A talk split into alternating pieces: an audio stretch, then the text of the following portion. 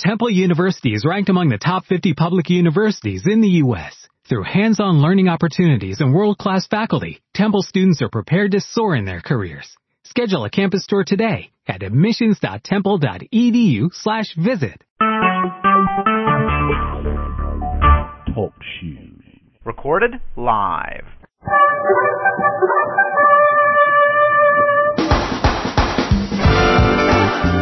This is your MC and musical tour guide, Big Papa Stampley.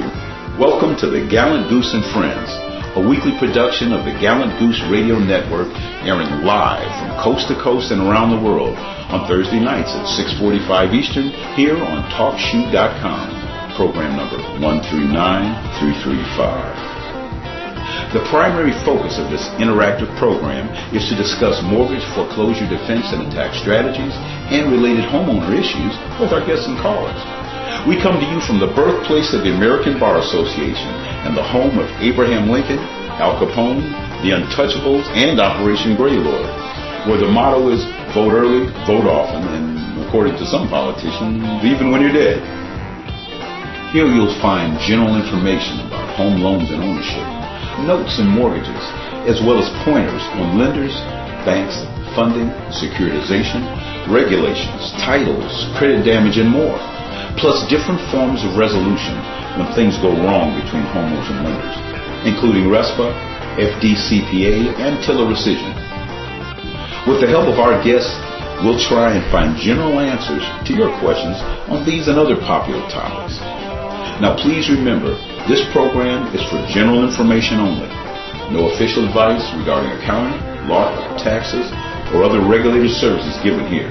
If you need a lawyer or accountant, please hire one authorized to work in your state. This is your MC and musical tour guide, Big Papa Stampley, reminding y'all when it comes to saving your house, don't let the banker blues stop you from getting all your clues. We thank y'all for being here tonight Let's try and help each other. Now, please welcome the host of the show, Greg the Goose. Welcome, everyone, to episode 43 of the Gallant Goose and Friends here on TalkShoe number 139335. Today is Thursday, July 21st, 2016. We appreciate you all being here. Please keep passing the word along to your friends and family so that our flock can grow. Our topic for tonight is Hey, middle class mortgagees, you're rich. But what if you want to hope to collect? Which is better for you to claim? That there is no fraud or that you were the victim of fraud? Seriously, folks, what would you do if you found out that you were playing a part in something that was scripted for you to ensure that you never collected on a boatload of money that was set aside in your name a long time ago?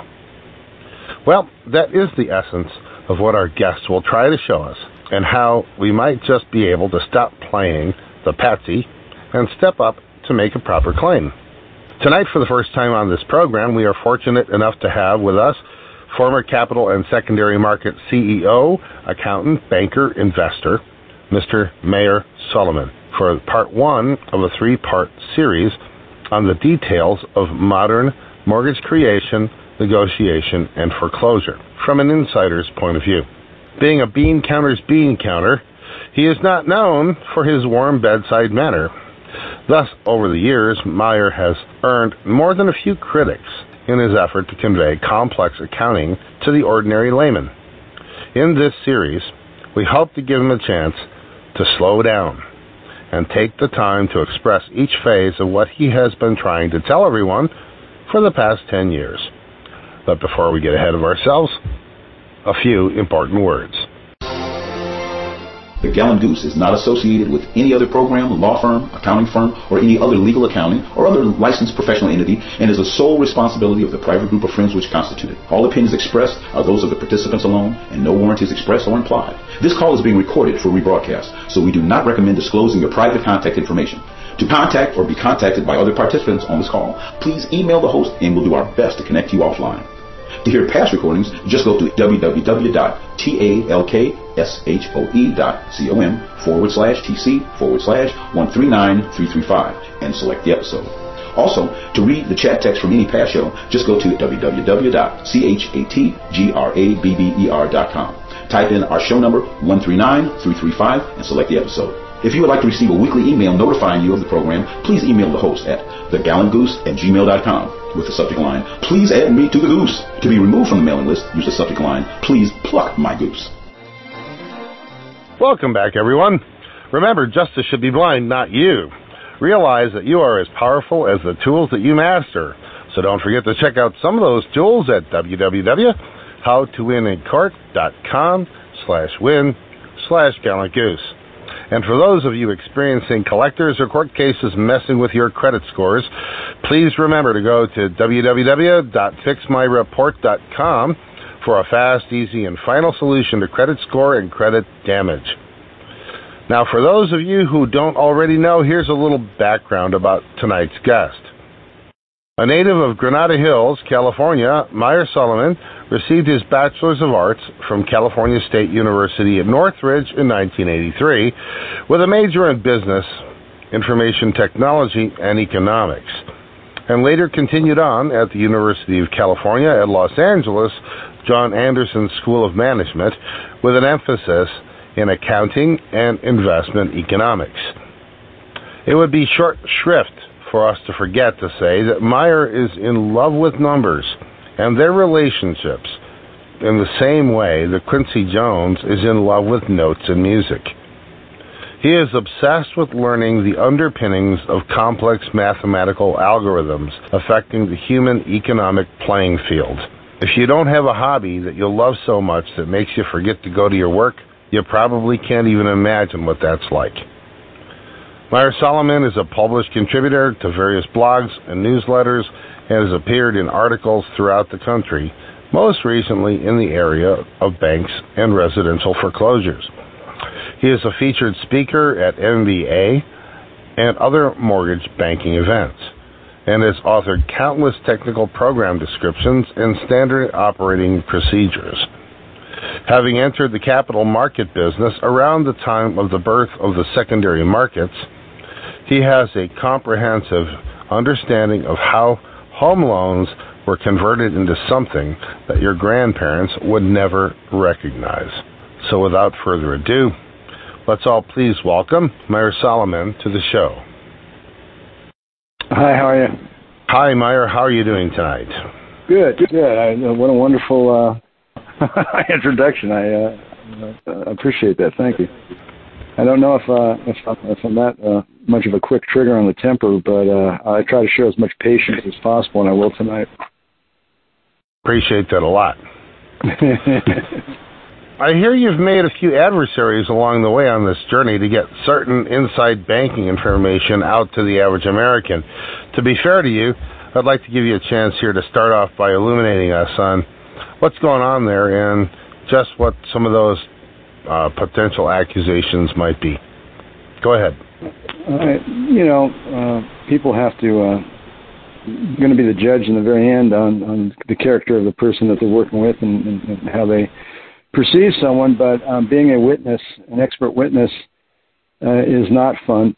And uh, in most every deposition I've been in, character assassination is uh, essential to the uh, to the other side of the opposition's uh, objectives.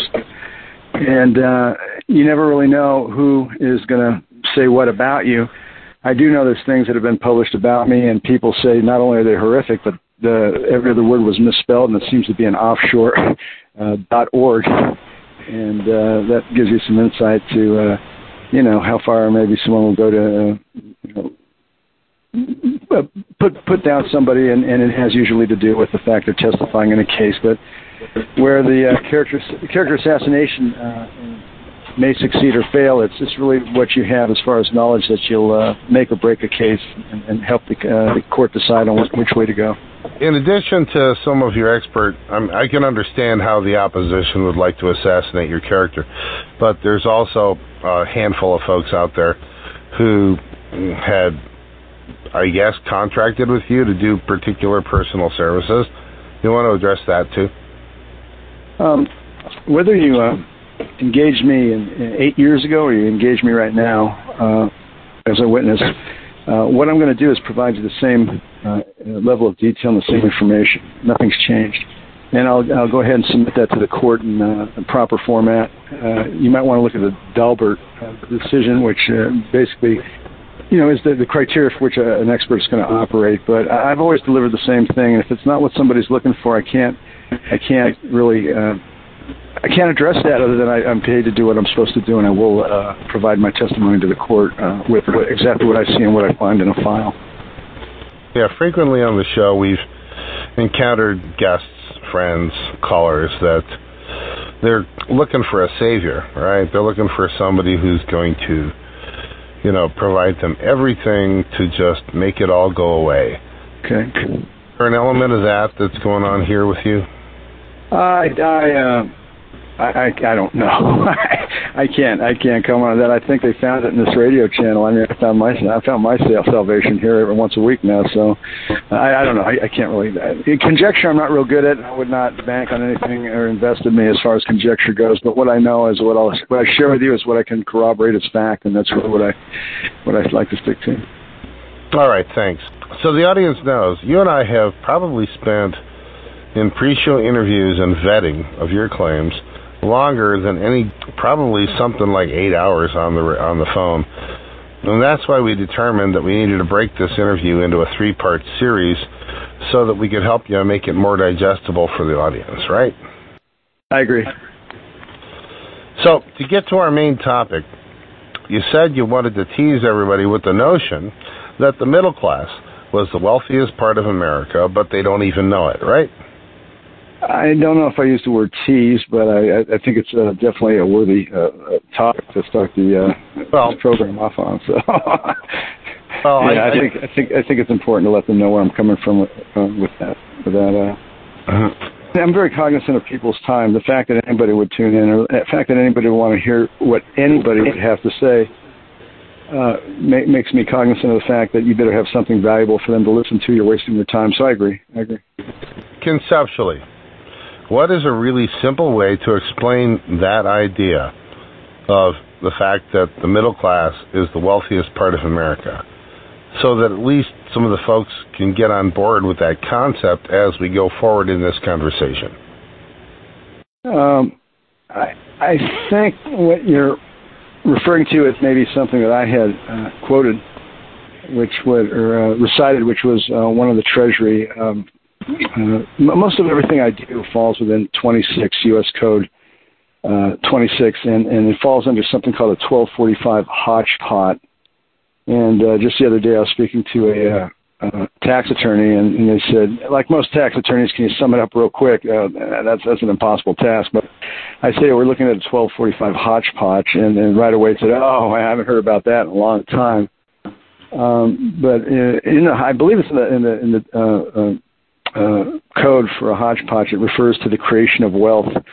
And that, that's kind of interesting to, to read that, and that has to do with taxation and how you tax the creation of wealth and tax deferment and so on and so forth.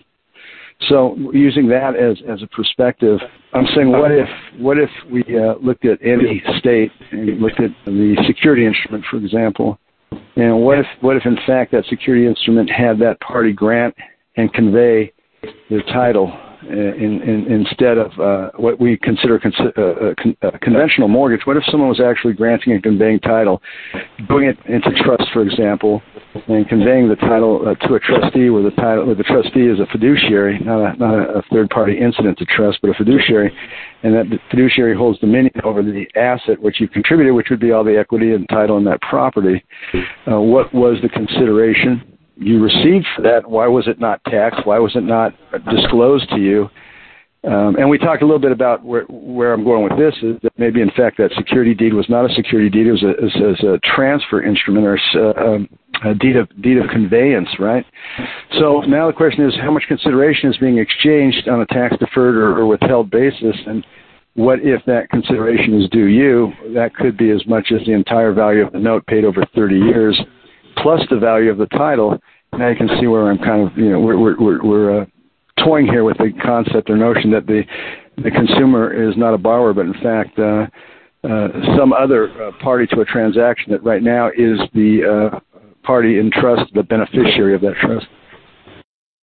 Well, that's very interesting, man. Should and then the thing for me, I, I don't believe that you uh, uh, were familiar in your own uh, maybe experience with MERS, but 90% of the people that do have uh, a mortgage that was uh, with MERS in it, it says that they appoint MERS as nominee, okay, for the beneficiary, for the beneficial interest, and that that includes the uh, beneficiaries, successors, and assigns.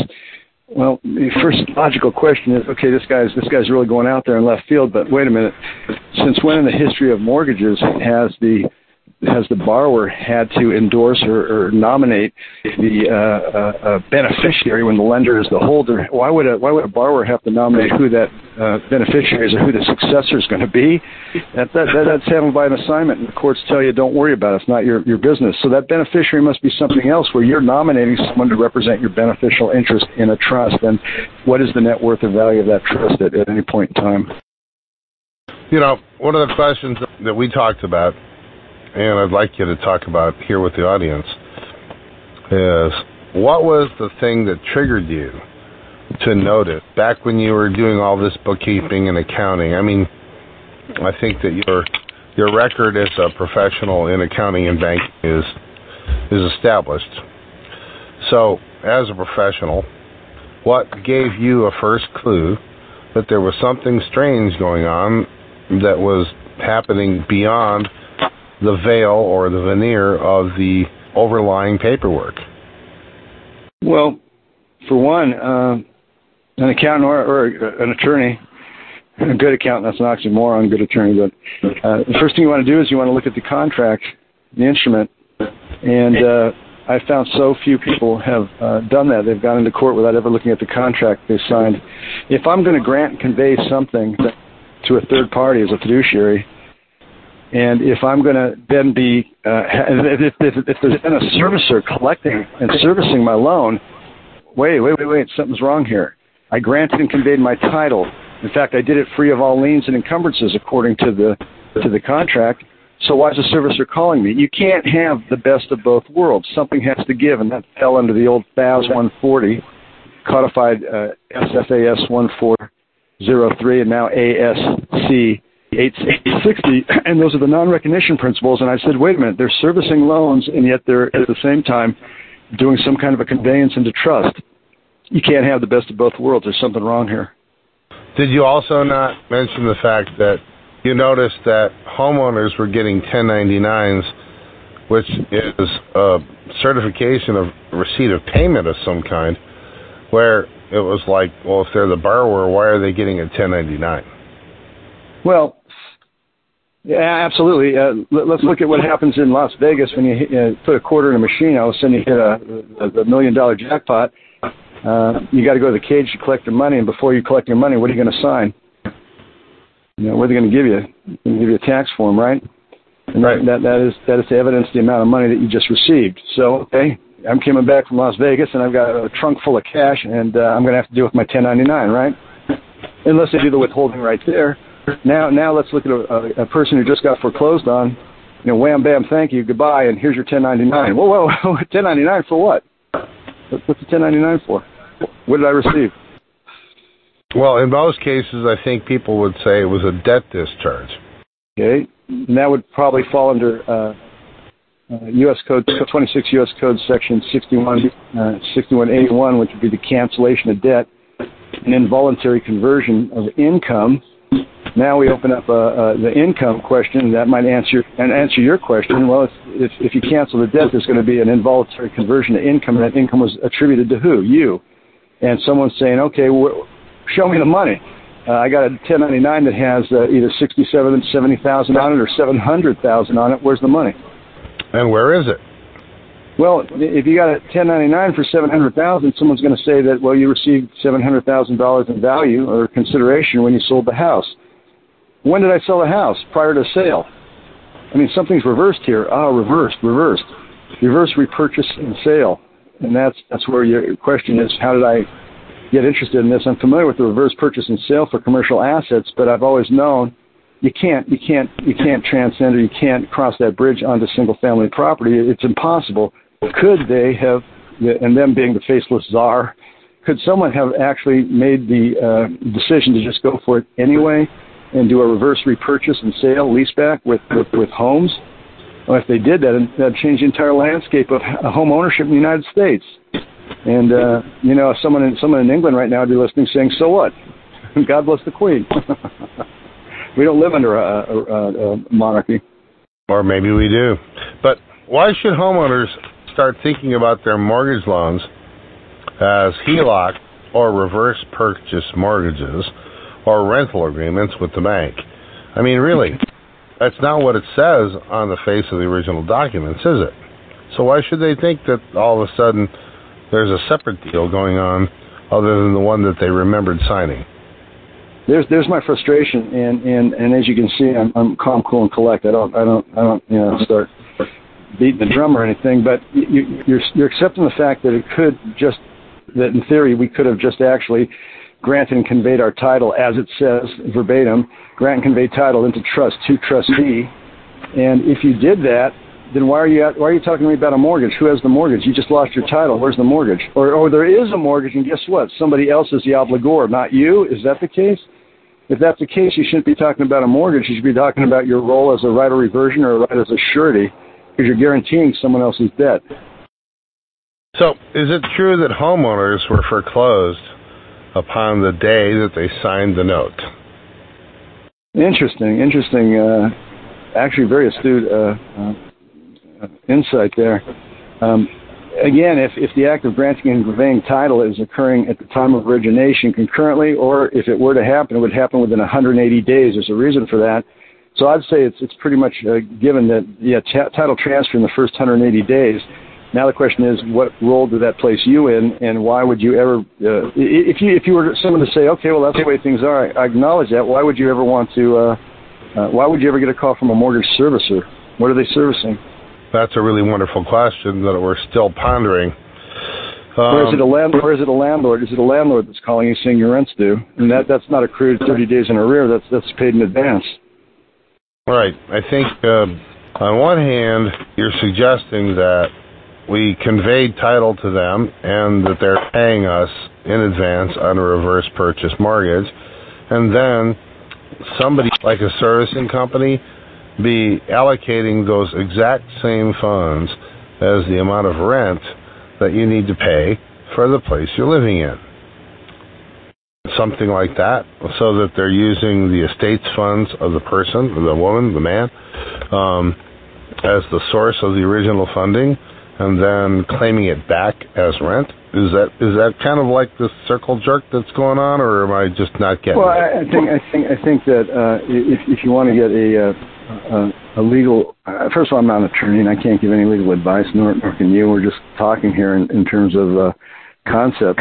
I know what the numbers are going to read, and, and if that were the case, then uh, that you not only have a question of uh, are you really paying rent? Is that service or servicing rent? But who pays the taxes when you rent a property, and who pays the utilities when you pay, when you rent a property? Um, uh, you know, it, it opens up a whole new slew of questions. And by the way, who takes the uh, the 1098 uh, interest deductions uh, every year. Why would someone have interest deductions if they're renting? It just it absolutely opens a whole Pandora's box of questions as to what the heck's going on.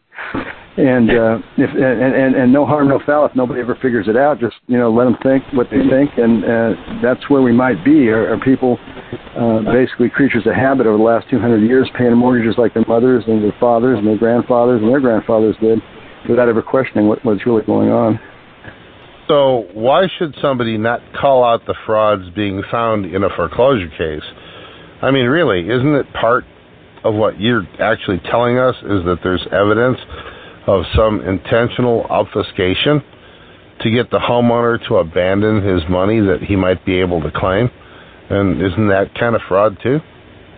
Well, again, you're, you're obviously dialed in. I mean, the 1099A we're talking about, the 1099 we're talking about is either 1099A for abandonment, which for the life of me I've never seen up until recent years, or a 1099-C, which is for the cancellation of debt, which which typically would happen as a result of a bankruptcy. Um, uh, yeah, it's, it's it's a question of um, uh, if you're talking about a fraud. Um, let's look at this for a minute. If the uh, transact, and, and by the way, when you uh, go into a, a tax court or you're, at, or you're held to an audit, uh, the, the tax uh, auditor is going to be uh, what he is going to try or she is going to try and do is make a proper characterization of the transaction. It's so essential that you get a proper characterization of the transaction. So if you're going to sit there and plead that you don't owe a tax on one thing and they're looking at the transaction under a different set of rules, uh, the checkmate goes to the person playing chess, not not playing poker. So it, would be important that in, the case of uh, litigation, that someone would first have the court establish what's the proper characterization of this transaction before we get going. Otherwise, you're, you're playing uh, poker and they're playing chess. And, and fraud would absolutely repudiate the claim of uh, the, the, the purpose of alleging a fraud. Uh, tort law is so so difficult, and I most respect to tax attorneys and tort tort attorneys. It's so difficult to to to try and understand how that that that branch of the law works. But um, in in most civil fraud cases, uh, the uh, claim being brought by the consumer is that the lender has perpetrated a fraud in some way that is going to now relieve them of their obligation. But I just got done saying if you're not the borrower, then are you perhaps the lender? And by going in and, and, and stating there's a fraud and, and, waving a saber, you just repudiated your entire claim. And the judge says, okay, goodbye, enough, next. It's a way out there concept, but it is, it is possible that repudiating a fraud not only nixes the lender's claim, but it just tossed your, uh, your claims and arguments out the window because you are the lender. Right, but you know, as we spoke earlier this week, there's let's call it fraud one and fraud two.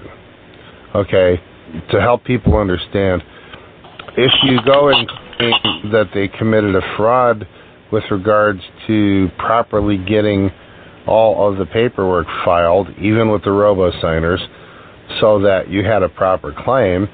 If you file fraud against that, then you're going to vitiate your claims uh, to your possible earnings.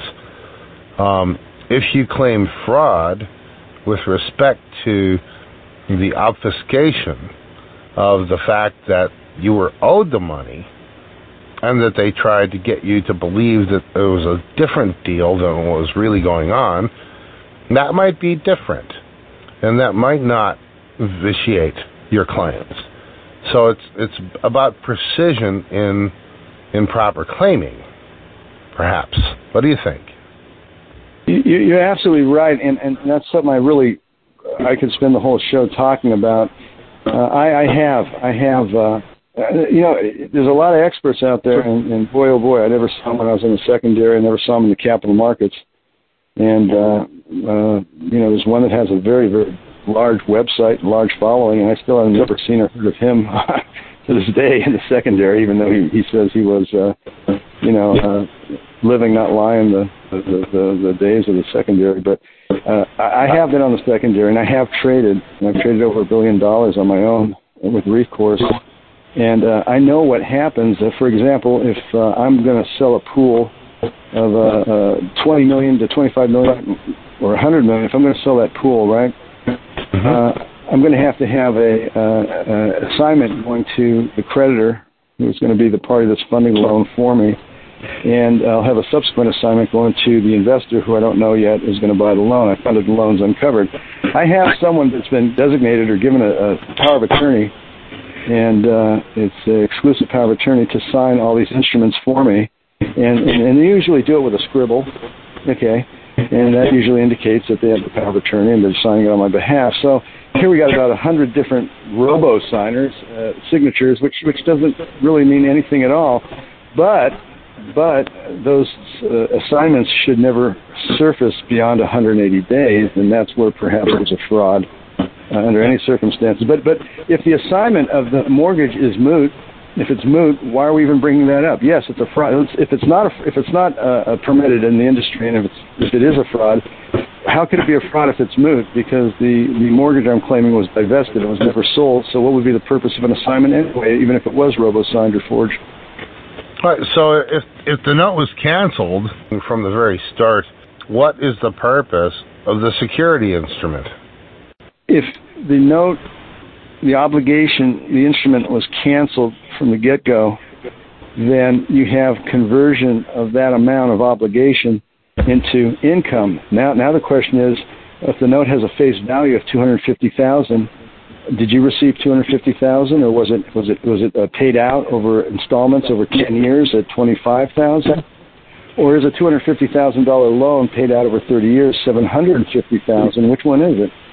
So that, that, that that's interesting too. But if you did cancel the instrument from the uh, point of origination through the 180 days, if they're going to attribute income to you, then um, there is no obligation, and and you are being compensated. What are you being compensated for? You want to take a guess? Go ahead. You sold the house. You sold the house. So if you sold the property, then of course you're being compensated. You're being compensated over on installments over the next 10 years it would have been nice to know that because at the end of 10 years, okay, bye bye. What do you mean bye bye? Well, you got a right of reversion you didn't know it. Okay, well, what's my right of reversion? Well, we took 750000 on a $250,000 note. We amortized it down 250000 You had 500000 left, but the property is only worth 175 Sorry, bye. So, you know, is it compensation for the sale and transfer of the title, and was that tax deferred until the end of 10 years? It's starting to make sense if you really think about it. Well, that's pretty mind numbing just on the basis of that. Um, well, I would look at 1099 that somebody receives. I instantly divide it by. Uh, there should be two numbers there. Sometimes you only have one number and a zero. But uh, if you take those, uh, the, the larger the number as a value, uh, I pretty much would take that and divide it by 30 years and then I would back into a, a, a rate using the original loan amount, and it usually comes out to about a market rate of five, five and a half, four point four, four, five point four. You know, so that makes the smaller number the uh, actual obligation plus what you really were in default or what you were uh, uh, uh in arrears, and then the other number would be the prepaid mortgage now for the next 30 years. And if that was the case, Guess who financed the property when the grantee paid the trustee to buy the property? Guess guess who financed it for the next 30 years? You did. You are the beneficiary. Now it starts to really make a lot of sense. So people that have uh, been foreclosed on uh, not only could have been the wealthiest folks in America at that time, but they suddenly now went back to the poor farm because they abandoned their claim. One of the things that a lot of folks are asking is, is the named lender on the note or the mortgage document the real lender or just an intermediary or broker? That's another another great question. Um, if you look at uh, historically uh, how mortgage banking works, or even question the MBA, you'll see that the holder is the party that is on the face of the note. They're the ones who made the loan. It's interesting from from a perspective of law how the holder never holds the note because he's relying on his creditor, a third party, to provide the financing, right? Mm-hmm. So if you got a third party member bank that's providing the financing, that bank is going to always hold the collateral in advance of the money ever being wired. He's going to hold it. So what you have is the lender on the note who's a holder with without uh, not holding anything, but is the creditor who holds the collateral, but it's still the lender who has the right to enforce people were talking about bifurcation early on in this, and, and I was I found that really amusing. But you do have a bifurcation of the uh, right to hold and the right to enforce. Uh, so the lender, who that lender really is, uh, in essence, it, it was a seller from the day one. That's a seller from the very first moment, and that's really the proper way to to uh, address uh, in, in litigation. That'd be I tell attorneys that's the proper way to address the party who's shown on the face of the note as a lender. They're a seller. Even even if it was a bank direct loan, it would be a seller with no warehouse loan. It'd still be a seller. You know why? Wait, oh, no, hold on. So let's clarify. The seller means like the man or woman or family that sold you the house. No, the party that's going to sell the obligation, sell the note in the secondary. Oh. You, the collateral is the note and the security instrument and the file, and the seller is the party who originated the loan, who's selling it to a third party investigate, a uh, third party investor. Hold on, Maher. Hold on. Let yeah, me ask yeah. you this: What if the seller sold it before you signed it? I mean, the language of the contract says that they have the right to sell it after you sign it. Mm-hmm. But what if they sold it before you signed it? That would a, that would not on a forward that would not comport with the language of the contract, would it? I don't think that. They they sold it on a forward, so I don't see what would be the problem. Yeah, they they, they sold you and your loan before it ever originated. On one on one hand, I'd say so what they sold it on a forward.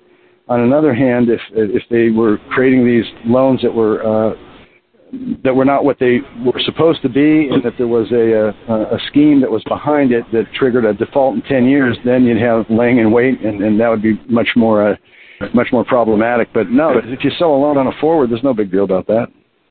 Maybe to you, but in me and all the if people. I can, if I can lock up, if I can lock, if the prevailing rate right now is five and a half, and your neighbor's bragging about five and a half, and you locked up four and a half, and you haven't signed yet, I would hope they'd hold that that that signing table and that rate for me. You just locked it up 30 days in advance. Well, that's just making a commitment to a rate. That's not actually consummating the deal. Right. Well, let me give you then the alternative.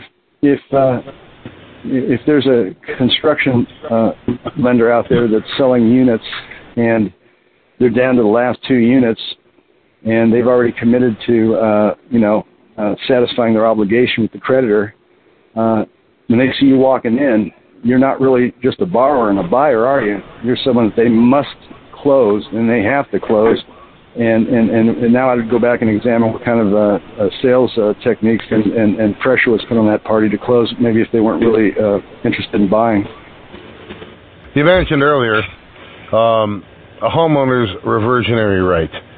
Um, how could somebody claim their reversionary right as a homeowner, grantor, lender, or whatever category you feel they're in? Well, under under under a uh, reverse purchase and sale, um, you're selling the property and you're leasing it back with a promise or a covenant that you're going to uh, lease it back, and at the end of the term, uh, you're going to then repurchase it. And uh, that's kind of the basis of an installment loan. When you start doing that with mortgages, here's your problem. If I'm going to charge you uh, a prevailing rate of six and a half variable a start, all right, and and then I'm going to have you repurchase it at, at, at what is equal to another five years premium.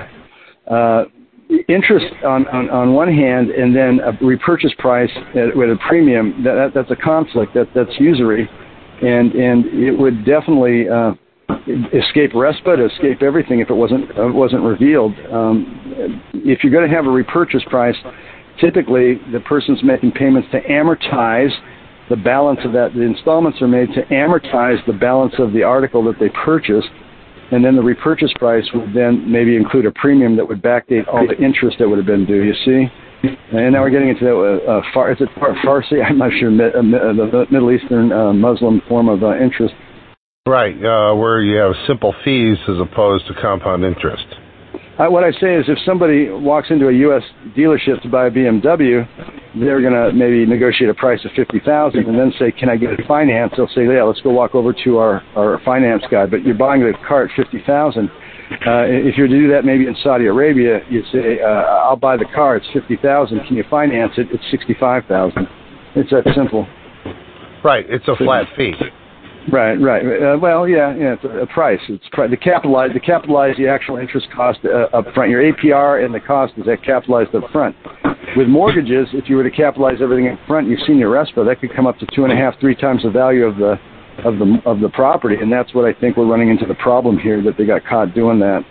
They capitalized the value of that loan over the next 15 or 30 years, and you're paying for it up front.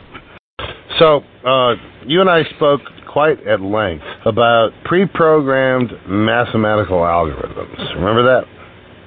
Yeah, yes, I do, but I I am not the guru on that at all. I'm going to tell you right now.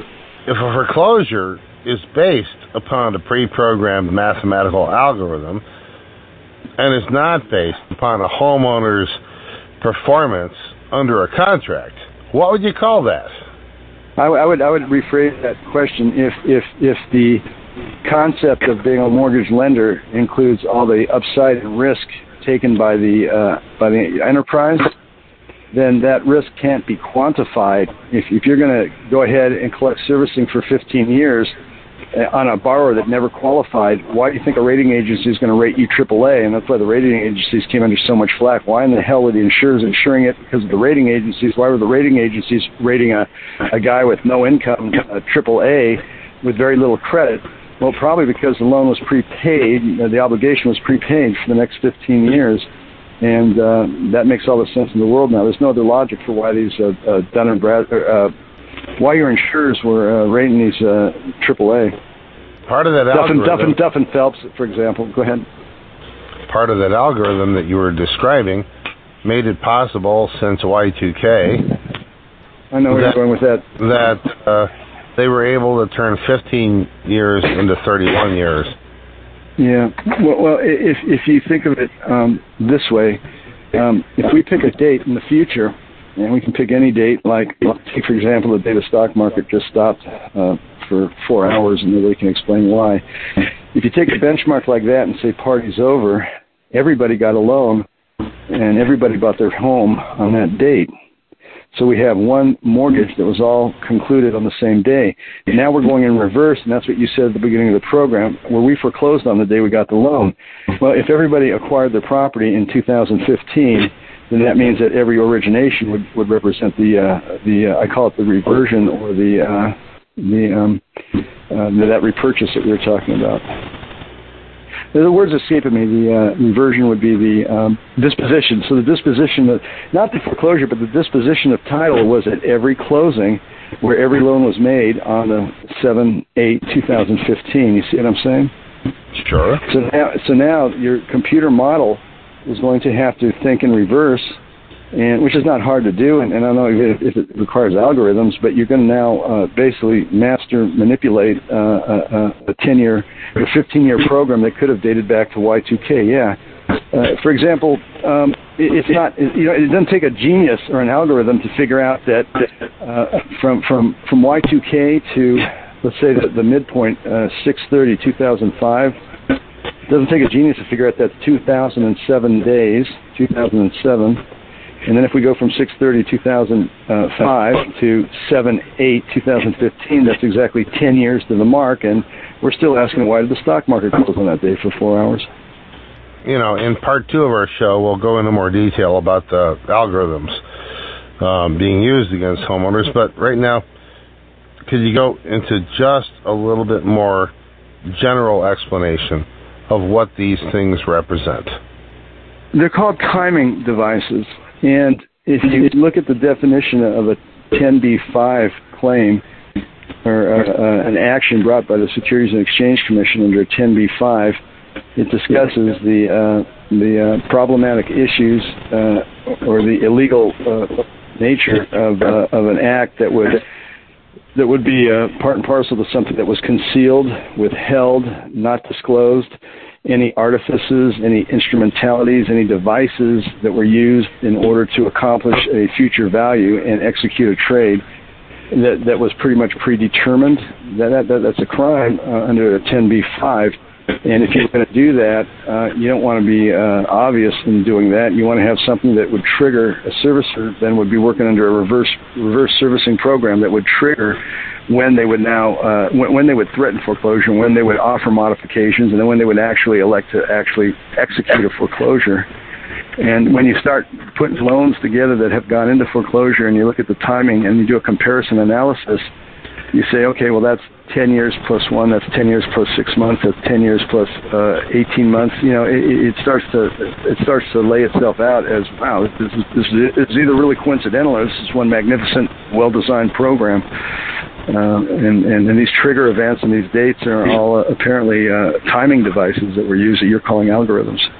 Well, um, Maher, one of the things that we, you and I went over in our in our vetting process before the show was you had me pop up an Excel spreadsheet, and I started mm-hmm. numbers into boxes and that came off of some of my own personal information.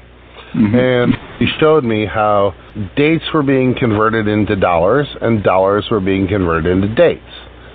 And it was just fascinating. yeah.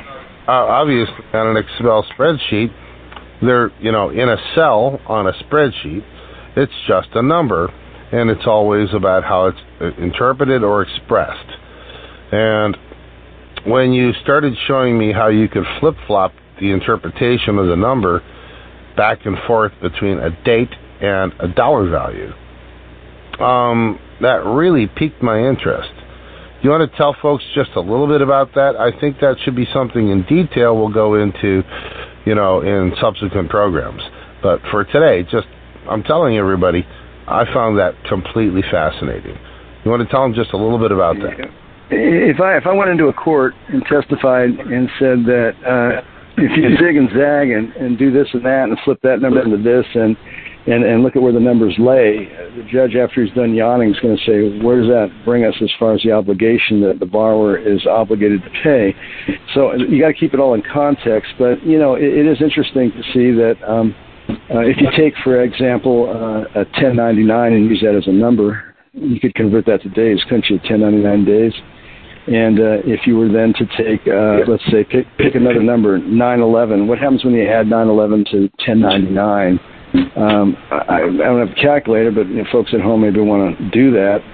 Uh, add 911 to 1099, and then if you subtract uh, eight days from that, uh, you get another number, and I think you're going to come up with 2001. You're going to come up with 2009, and that seems to be the grid for where these loans were being booked, and then these loans were starting to uh, foreclose. Uh, certainly, 2009 was where Obama uh, did the amended Section 108. So that, that's one thing that's interesting, and it's not it's not it's not uh, I think completely. Um, uh, uh, I don't think it's concealment in any way to know that every date you see on a Microsoft Excel spreadsheet represents a number I'm just looking at it saying, what if that date were in fact, what if the date were in fact uh, the annual installment or the number of payments made in a year? In other words, 2,000 a month would be how much? Uh, 3,000 a month would be, uh, uh 4,000 a month would be $48,000, right?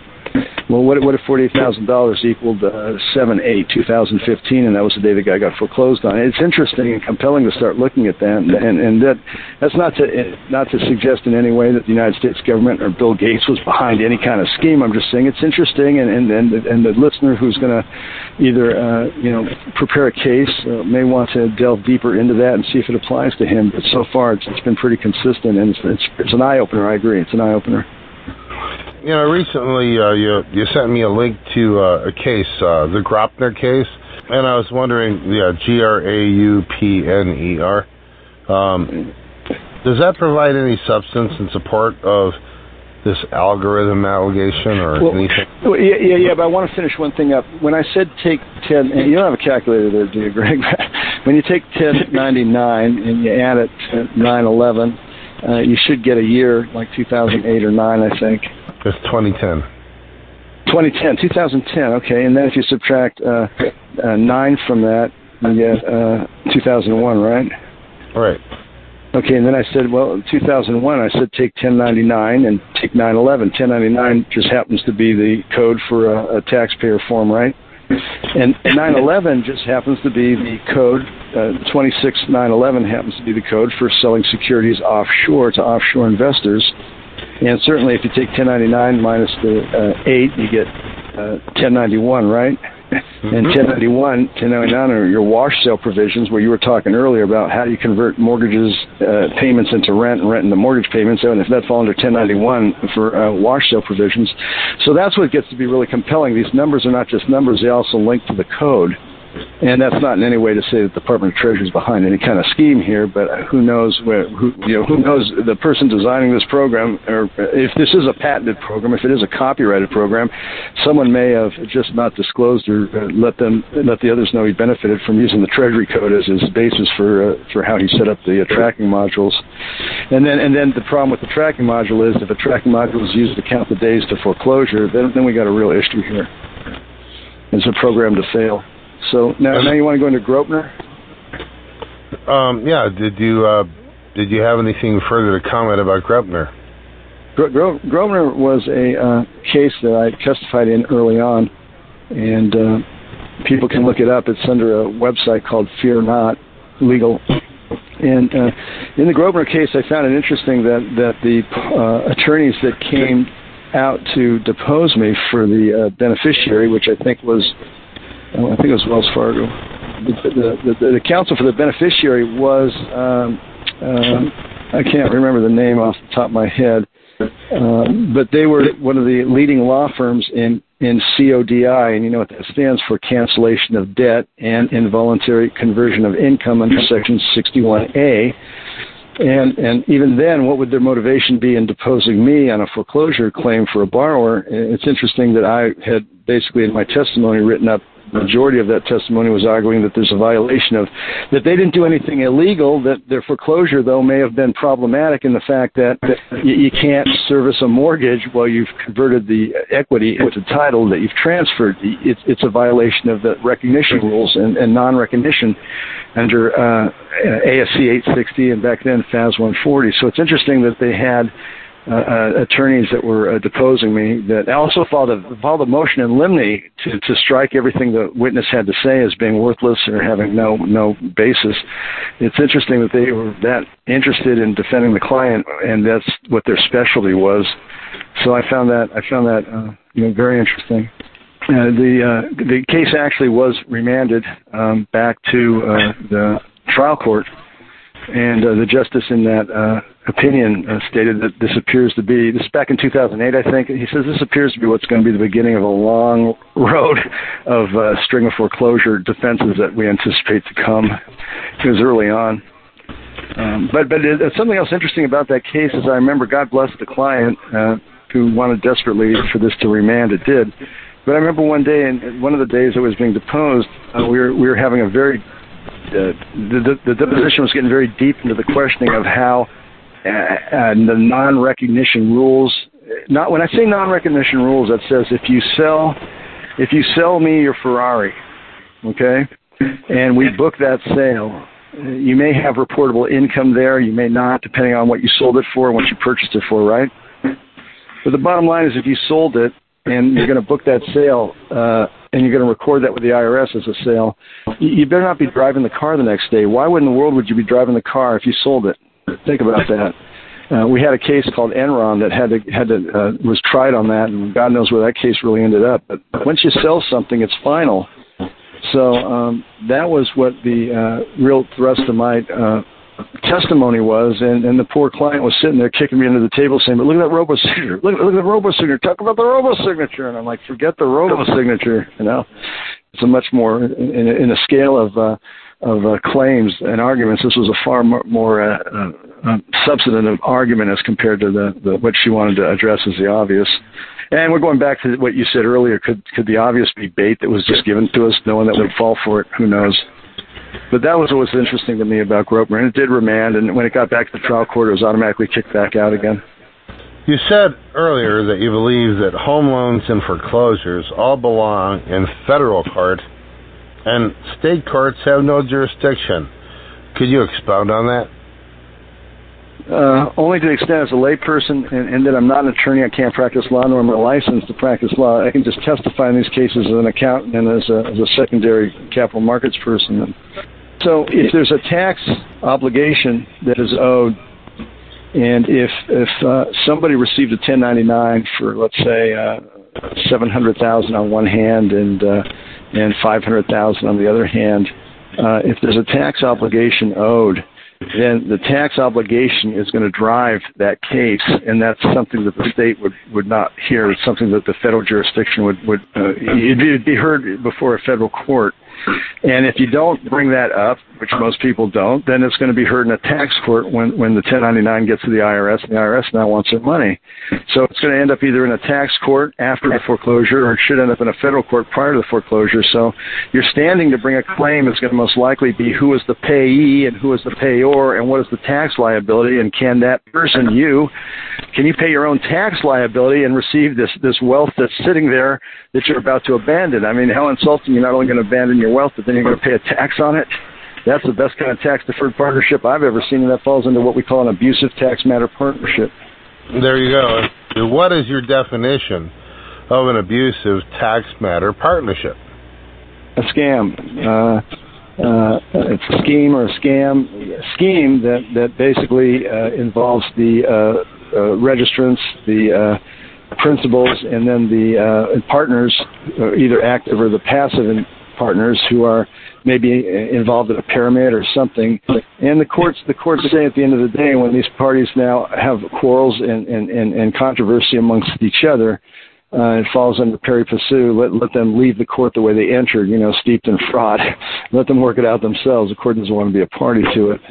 So, abusive tax matter partnership can also be where someone was lured into a mortgage and then became a passive uh, investment partner, and that it could be that everything in that partnership, all the properties in that partnership, were amortized to zero at the end of a period of 10 to 12 years, right?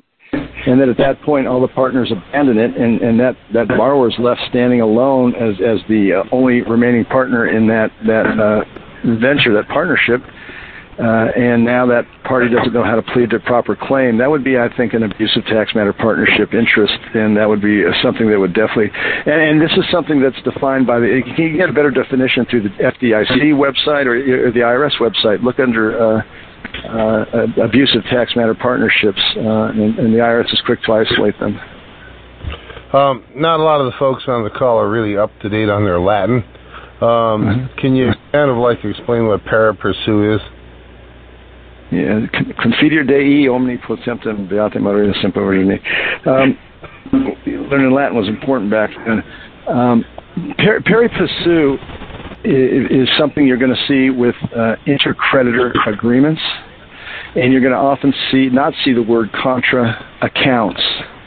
Uh, a contra account is where, uh, and, and, you can see where a scheme, uh, I, I, just heard one the other day that involved PayPal, but a contra account is where uh, the same party opens two accounts. One could be a depositor account with uh, with uh, a hundred thousand in it, and the other account could be uh, an opening balance of one hundred dollars and over the course of 10 years, you're going to transfer money from one account to the other to where you're going to see the, the, uh, the outstanding balance go from the top value to zero and the zero go to the top.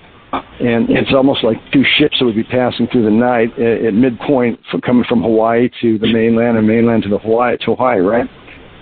pari passu would be uh, one one plane taking off from uh, back east to LA and the other one from LA to back east. Uh, you got two accounts and and two uh, to uh, uh, measurements and consideration that are being depleted and, and, and uh, um, accreted or uh, accumulated.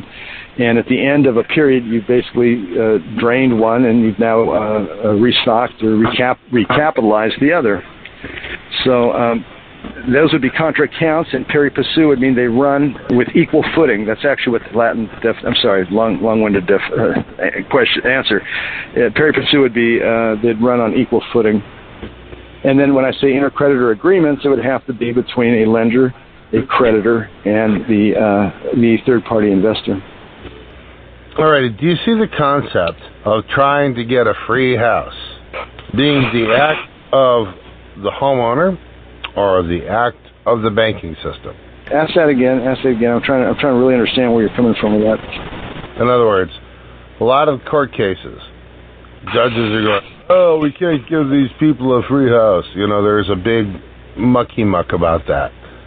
And yeah. and equity judges are saying, well, you know, if there's a lender and somebody's owed money, we can't just like erase that and and let these people have right. something for nothing. You're talking about in depth here is that there's way more going on than something for nothing. That there was a lot of something going on at various levels within the banking system that the homeowner slash borrower slash lender slash grantor was actually issuing on their own behalf, giving powers of attorney to other people, and allowing mm. them to go and manipulate their estate to accomplish certain things within the banking system that the homeowner didn't know. I, I mean, and that's kind of like where watch I, it. Watch it when you say homeowner, because if they sold the house, not the rever- the reversion right did not know. okay, or the renter did not know. Then let's use the word occupant. Household, right? How very good. Household, right? The occupant of the household. Which, which what Wall Street does. Wall Street does. Wall Street calls these receivables. They never call them mortgages, and they refer to the party who's the borrower as the household. So that's an indication right there we're on the right track. Right, which then goes back to the possibility of their reversion to their homestead claim. But yeah. And so there's a lot of those things going on, especially if you've got a married couple or a family where only one party actually committed themselves to the paperwork, but the rest of them continue to have their homestead rights. And on and on and on. So going along with that, who's trying to get a free house out of this thing? You know, I don't know yet. I mean, we're just getting into this in this call, in our conversation. and we're hoping to discover more information as we go. So I'm asking these questions honestly and openly. What do you think? Um, I, put on a website uh, what I think you know the defense should be, as I have over and over again, as a layperson, as a witness, what I think the defense should be. And someone said, "Yeah, go into court and try and get a judge to understand that." Well, little that person know I've had my share of, of court cases, and and I tell you, between between Las Vegas shows, I was doing business in Las Vegas for quite a while when I was an investment banker. Between Las Vegas shows and court court, court cases I've appeared in, I think I've seen the most dysfunctional things that one could ever see consistently. I don't know if I if I if I bring these with me into the court, but I do remember a case uh, where the um, the uh, African American uh, borrower was left the home and uh, and had had been uh, whether she's induced or willingly took this loan she couldn't afford for a few dollars cash in her pocket uh, was now about to lose that home which had been in the family for 40 years and uh, well, you know, one of the things I was looking at in this case was a case that we'd had in Wisconsin. In the Wisconsin case, uh, they stayed the sale based on the argument that there was a uh, that the, that the uh, case should be heard for uh, uh, estoppel, promissory estoppel, uh, misjoinder of party, and misjoinder of claims, and estoppel by laches. And, and you know what estoppel by laches is? Uh, it's it's a timing device. So uh, I had mentioned that uh, to to the borrower, and, and I don't know why her attorney didn't show up to the case that day, but they uh, pled a response that, that said that estoppel and laches. Now, in that case, the judge had uh, we'd gotten it early, and we saw this judge who was very very uh, straightforward. He nixed about four borrower uh, home claims. He said, "Sorry, bye bye, next, bye bye, next." When we got up there, and he said, uh, he said, "Ma'am," and the woman was terrified. You know, I don't know where her attorney went. She's terrified on her own pro se, pro per. He said, "Ma'am, I, I, I saw your response. I'm going to tell you right now, I love it. I am, I just love it. I read it a couple times last night. So there's, there's so much for judges not reading their, the, the, the pleadings. He says, "How are you today?" And she was shocked. And, and, and, and, and I'll just add a postscript to this. Deutsche, Deutsche Bank's uh, attorney was damn good she said, "You know, I read that response too, and that is from a judicial state. That is not a non-judicial uh, response, and you got to strike that." But he said, "No, I'm going to leave it. I'm going to let it stand." And she said, "No, no, no, you have to strike it." And he said, "No, I'm not. I'm going to let it stand." She said, "Let me let me have a chance to argue." And he turned the microphone off and he said, "That's it. How many more homes are you going to steal you come into this court with no file. You come into this court with no documentation. You come in with nothing but the same argument. He goes, this time you're going to go. Bye-bye. Excuse yourself. And she says, Your Honor. He says, goodbye. And uh, he looked at the borrower and he said, "Now let's resume." He says, "Where do you want to go with this, ma'am?" And she says, "I want my house." He says, ah, "It's good, but you ain't going to get no house for free. Now let's talk because I'm going to move this over to, to another division. We're going to move this to trial, okay? And you'll have your chance there." So um, I know what you're saying when you say house for free, and and and and. Uh, uh, I would, I would, I would immediately object to that ever being said. But if somebody was given a mortgage and that mortgage was converted to 10 years of income and and that mortgage then is represented by a deposit account because the mortgage converted to equity and that equity was used to buy the title well then we have like you said a revert that person standing there with a right of reversion for title that had already transferred and the amount of income which was which was amortized at the value of the note pari passu over 10 years that would now leave the value of the property at zero so when the borrower, if a judge were to say, "Are you looking for a house for free?" I'd say, "Let's do the math and look at the general ledger. There's no basis in asset." Now, judges say you want to expand on that. Say, well, if there's no basis in asset, we got a problem. Why? You still signed the note. You're still obligated. Why? Well, be, because the good faith standard goes out the window if, in fact, the means and methods of getting where we are right now has has reduced the balance to zero and the problem I have, Your Honor, is that in order to foreclose, you need to reconstitute value, and that's a taxable event that's going to require a 1099, and I'm going to left, be left holding the, the bag on the 1099 and the tax liability. So they are foreclosing on zero, and that's the purpose of the 1099. That's to reconstitute the value that's been depleted or amortized down to zero. But is it not true, or is it at least not possible, that the banking system is leveraging on Public Law 7310, where the federal government has, as trustee, control and ownership of all of the family's estates in America. And they're doing a drawdown against the credits that exist on the individual American people's accounts with the U.S. as trustee, and then using those funds to purchase the properties from the people themselves. Uh, what, what, you recited what uh, what code did you recite there? Uh, public law seventy three ten. Seventy three ten. Um, you know, my my job is to show the court the general ledger and and not point the finger or or, or, uh, uh, necessarily make any uh, uh, allegations. In theory, in theory, what you're saying it has merit. Um, uh, who who was the party that benefited from the conversion? That's what really what you're saying. And where did that income? Where did that income go? Is that what you're saying? Where did the income go? What I'm trying to ask you is, forget everything else I said if I could show you where the source of the funds were that the bank drew down upon in order to start the entire dominoes, right? Yep. Then the source of the funds is the ultimate creditor. Who is and who would that be? That would be the uh, party that's being the attributed that income. Who? No, the party that was debited that amount to allow the bank to use it under a power of attorney or under an other kind of authorization within the mortgage note. It's just, it's truly just trying to follow the money trail. Well, okay? take, take it a step by step. If, if the act of canceling the debt relieves the borrower of the obligation, then that debt was converted into income placed on deposit. Okay? But Maher, are you, are you Maher, the source of that money? Where did where the money on deposit come from? Let me let me just make this really stupid simple. If you sign a piece of paper that mm-hmm. said I authorize Greg to help me buy this piece of real estate, and then within the terms of that contract, it also allows me to go and tap your savings account. And then I go and I take the money out of your savings account and I go and I buy this property, and I then convert it into a loan to you. And right. you don't know that you actually gave me authorization to do that. And where where where where were you given the authorization in the loan documents, or are you saying? Uh... Yeah, because just like you said, in the mortgage agreements and the in the deed of trust agreements, they don't say what they really mean.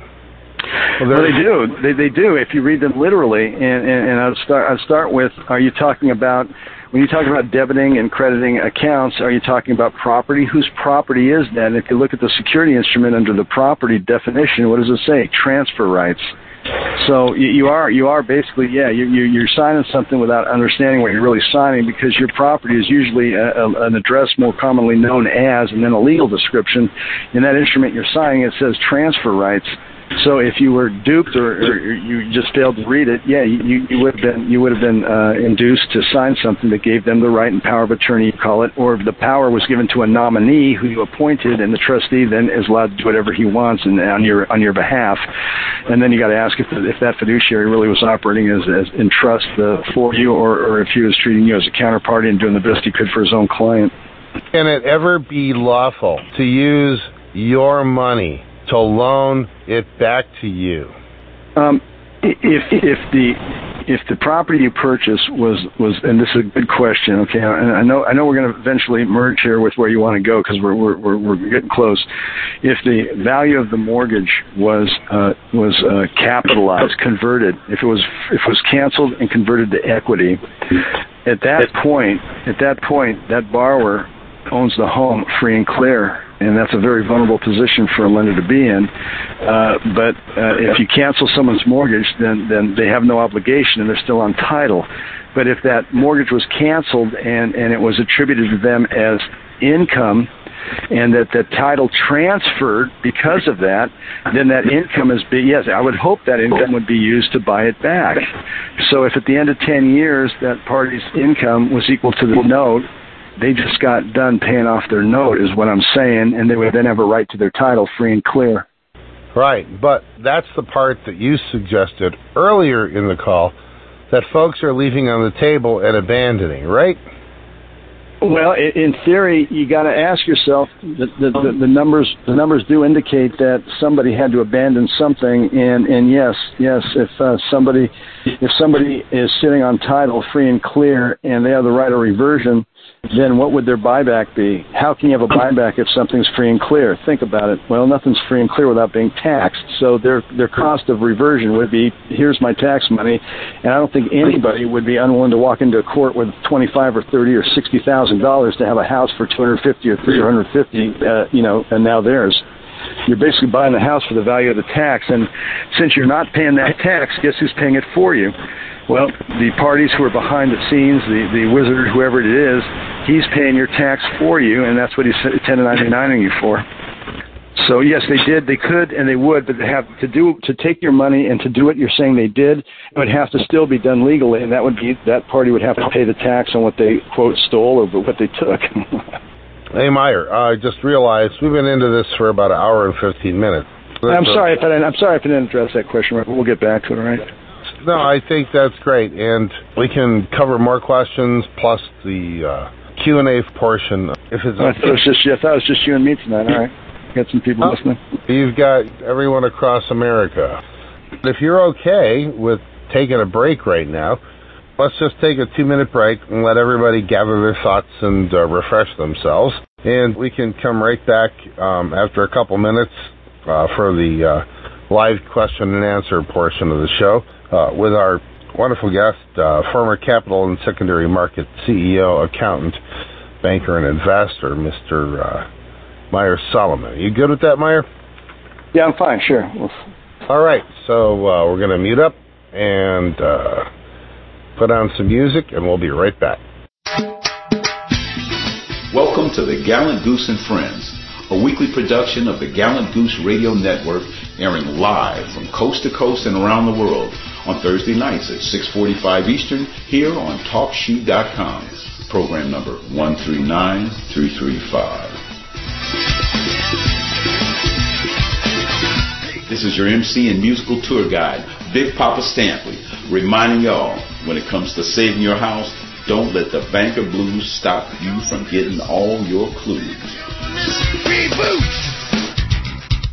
The primary focus of this interactive program is to discuss mortgage foreclosure defense and attack strategies and related homeowner issues with our guests and callers.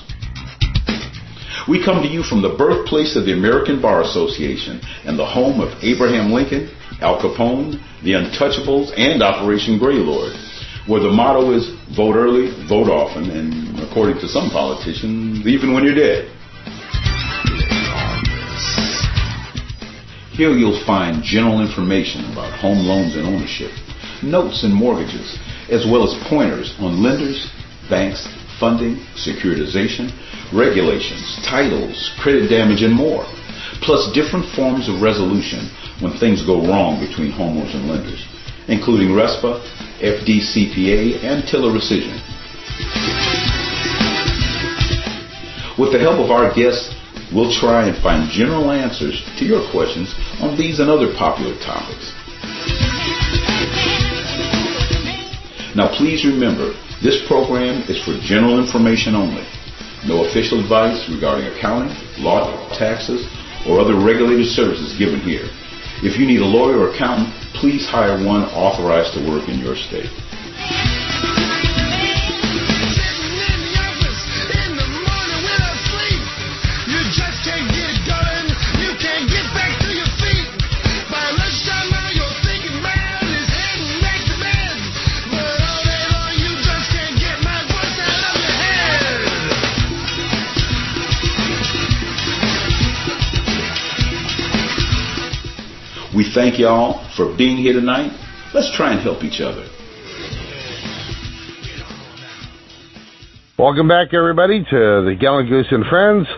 If you're just tuning in, we're here with our guest, former capital and secondary market CEO, accountant, banker, and investor, Maher Soliman. Maher, are you there? Yeah, I'm here. As a reminder to our callers to ask a question, please press star 8 on your phone to raise your hand and to be put into the queue. Once you've been unmuted, uh, please say your name and where you're calling from and what your question is. And if you get a noisy background, you can always mute yourself out after you ask your question by pressing star six on your phone. Also, everybody, please don't use speakerphones as this frequently causes feedback and we will have to cut you off. Okay, caller number one from Central Illinois. Welcome to the show. Hi, boys. This is Shadowcat. Just wanted to let you know it was a great show tonight and say hello to an old friend that I've always said sounded so much like my attorney. And how you doing, Mayor? I'm doing great. Um, you and Thank Greg uh, play very nicely together. You've improved a lot over the years, young man. and I'm going to leave it at that and leave the questioning to the rest of you folks How- because I how am sweet of you. Thank you. Traveling. All right, you boys take care. Have a great night. Uh, Bye. bye bye. Oh, thank you very much. Going down the list, Southern California. Hello, Southern California. You're on the call. Please tell us your name and what your question is, please. Yes, my name is um, Audrey Rattan. Uh, the question is, okay, um, can they foreclose on a house if they don't own the original note, but they only have a photocopy of it? It sounded like can they foreclose on a mortgage if they only have a photocopy of the note and they can't find the original? Is that right? Yes. If, if this was asked of me of an attorney, I would quickly point out that that note was canceled, and the 1099 is to reconstitute the value. A canceled note should be destroyed. It should not ever appear again. When when they bring in a copy of the note, they being the opposition, they are trying to show the judge that you signed the note in good faith, but that note has no value. There's no integrity. That It's a it's a it's a, a an instrument that has been canceled and should have been destroyed. There's no reason, and it's a violation of ASC 860, in my opinion, as an accountant, to bring that in. It, it has no value. So it's a moot question actually because the note has been canceled, and uh, Yeah, no one trying has. to they're trying to foreclose on my house up in 29 Palms. I haven't paid anything for seven years, and I've been fighting with the Nationstar, who's the loan servicer, and Bank of America. You know, the First Franklin went bankrupt in 2008, and it was all just MERS and stuff, and they no longer. And then, of course, the assignment deed of trust went over to U.S. Bank and Bank of America and, and LaSalle Bank and Merrill Lynch and so on. But they don't have the actual cer- uh, the original uh, copy original note. They only have a copy of the note. No. Uh, as, as we were talking earlier, if they're going to set up a deposit account, and the question was, are they entitled to, to act in your behalf and with, make withdrawals? All of that is not possible if you don't cancel the note. So the note was actually canceled. And you brought up all those different players. Maybe, Greg, you're saving that for another show. But each one of those players is important to identify what their role is. But they're all they're all participating in the uh, in the uh, taking of that consideration, and that has to do with the fact that the note was canceled. Yeah, Go ahead. So how can I um, how can I stop them from steal, uh, trying to steal my home? That's just been an awful fight with me with them. You see, you see, one of the things that we're going to have to really, really work on is the fact that if you're going to take up the uh, argument and what I'm saying, the home was, as you say, I'll say conveyed. You say stolen. It was conveyed the day you signed and got the loan. So they're not stealing your home necessarily unless you're saying that they're now perfecting title after taking title in the date of the origination. And what you're really claiming here is that the proper characterization of this transaction must be revealed to the court before the court hears any arguments. And I don't know if I'm not an attorney. I don't know if that'd be done in a motion or a more definitive statement or what. But you really, you really got to get the court to Uh, um, uh, reject the claim of a ben- whether or not the beneficiary is, is who he is and entitled. He has to bring the claim in the proper jurisdiction and proper venue and, and proper argument, and, and that's called proper characterization of the transaction under the IRS code. Right now, I think that that is a very important point that we cannot spend too much time on. All right? Mhm. Just for everybody listening. Is there a code number on that? Is there um, uh, California code on that or something? Or It's a valid question, Greg, but that is what she needs to do. She needs to discuss. Uh, she she wants to uh, she wants to get the court. She wants to be on a, a level playing field before the before the case starts.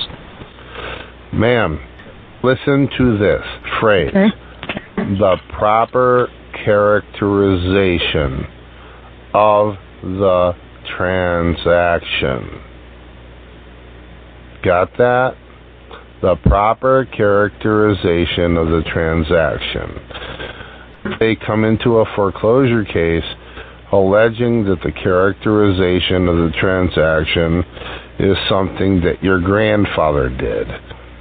But what they did was created a, a, completely different characterization of a transaction in the modern money marketing world, which has nothing to do with that. But judges will always go back to grandpa's mortgage and think about it like that until you let them know that you know that this is not your grandfather's mortgage. And when you can be smart enough to bring the proper claim with the proper evidence, I think that's where we're going here, right? Then, Mhm, yes. and then you can shift the entire court from one of a foreclosure to one where I'm still not quite certain how you would how But you she's going to make a claim based on a right of reversion being denied that, uh, that they're obstructing her right of reversion and they're actually in, inducing a tax liability unjustly by bringing the note in. There you go. There you go. You follow that? So Um, not, Yeah, but- yeah, not quite sure. Okay, The, the, the, have- the note should be moved and that the that the, uh, the, the proper transaction is going to be the reconstituting value is what I'm saying, Greg. you know you run with it, man. You're you're the guest. I'm just trying to help. I'm just trying to help sort stuff out.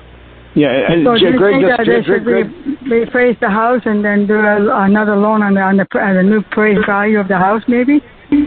Um, what, what, what, what, what you're dealing with here is the note number one. If the note is canceled, then you are being attributed income, and that that income was paid to you, and it's part of what you call your right of reversion. You're you're the party who has the right to repurchase it, and that's where you want to talk about what's your basis, what's your basis currently in the property, and what's the appraised value. And just- Greg will talk about it later, but there's a big difference between the value and the basis and you want to exercise your right to repurchase and you want to take care of your own tax liability. You don't want to have someone pay it for you. So the, the note, back to where we started, is a moot point. It, it, it has to do with how do we characterize a transaction where the note was canceled. It's called CODI, Charlie, Oscar, David, uh, uh, Ice, uh, Igloo. Uh, C-O-D-I. Look that up. And 6161, uh, 26 U.S. Code 61. Okay, uh, Southern California. Again, if uh, you would like to get in touch with our guest, please email the host at thegallantgoose at gmail.com and put the information for this call. What, what is your email, Greg? What is your email again? T H E G A L L A N T G O O S E at gmail.com. Gallant Goose. Okay. The Gallant Goose at gmail.com. Very good. Very good. Everybody on the call, if you want to get a hold of anybody else that's been on the call, as we often say, please contact us and we will provide privacy for everyone involved so that we will introduce you back and forth to the people that you'd like to communicate with. All right? And that way you don't have to say your name and your email out loud on the show and have 100,000 people have access to it. All right? Um, anyway, uh, we have a question typed in here from guest number four. Do you have any tips for someone facing eviction next week? Oh, of course, next week.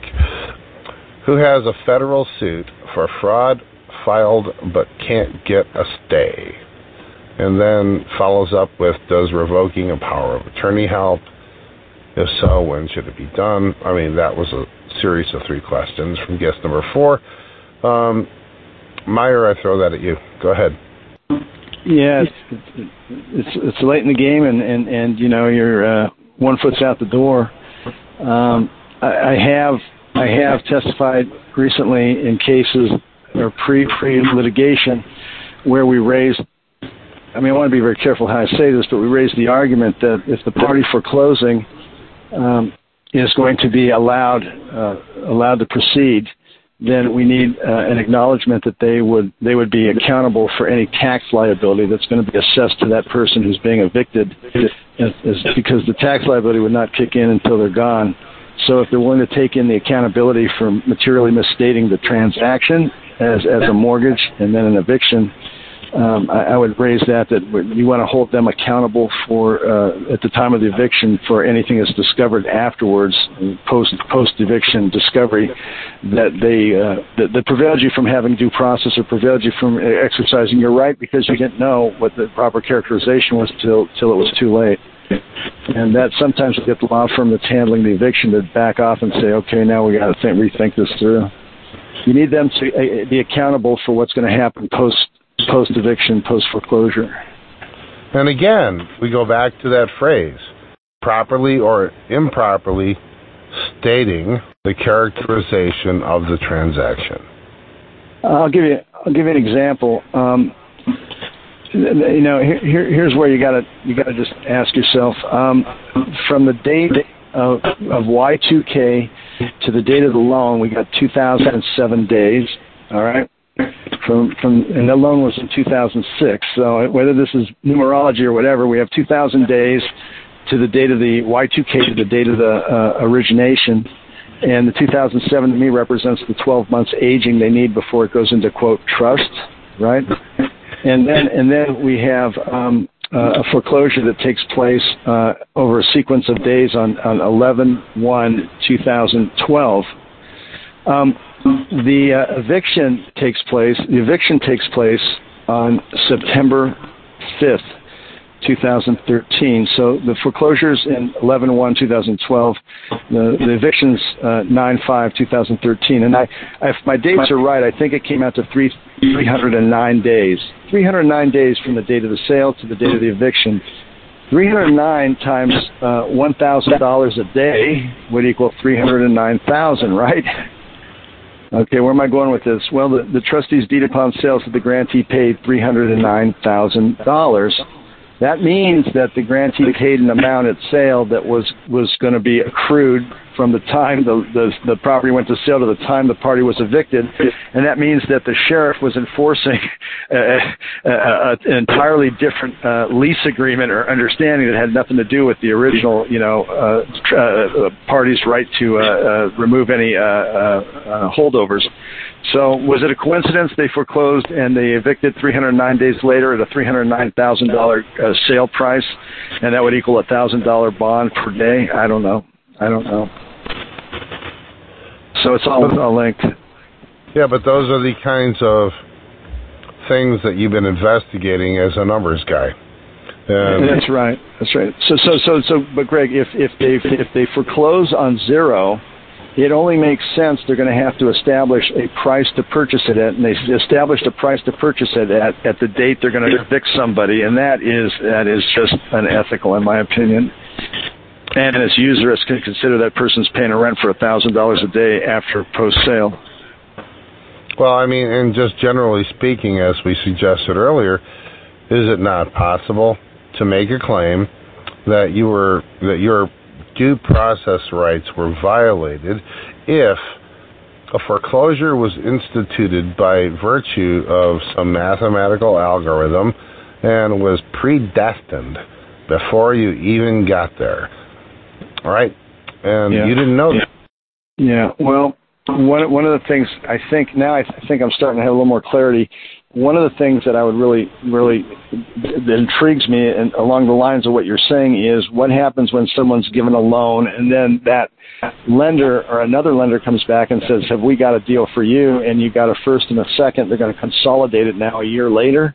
And what if it turns out that consolidation loan was by a party that merged with the original lender they paid off? Ugh, now you got a real, real contentious argument that something was going on and someone was uh, actually laying in wait to make you that second loan that perhaps was part of the first loan's intention. You see what I'm saying? That's where it gets really nasty. So you got Countrywide that was selling to uh, uh, Greenpoint, and Greenpoint that was selling to IndyMac, and IndyMac and Greenpoint are selling to B of A, and, and B of A buys Countrywide. That is a little too incestual for me. Okay, and that, that now gets into what we call phantom funding. Did that HUD one really fund? Was there any was there any consideration in the second round of financing, or even the first? And was that amount that was supposed to be paid off carried back and converted into stock, and then made part of a merger and acquisition? That's called stepped financing, and that's what concerns me. Right, and in our next episode, we'll go deeper into the HUD one versus wire transfers and and proof of payment. Um, but, but, as you can see, there's, there's, there could be some proof there that if they foreclosing on zero, in this particular case, I was an administrator for the estate.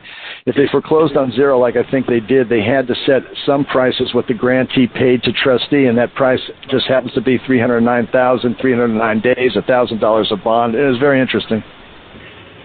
Right, and as I said, I was pretty fascinated with uh, some of the mathematical relationships that we uncovered when we were just playing around with my numbers.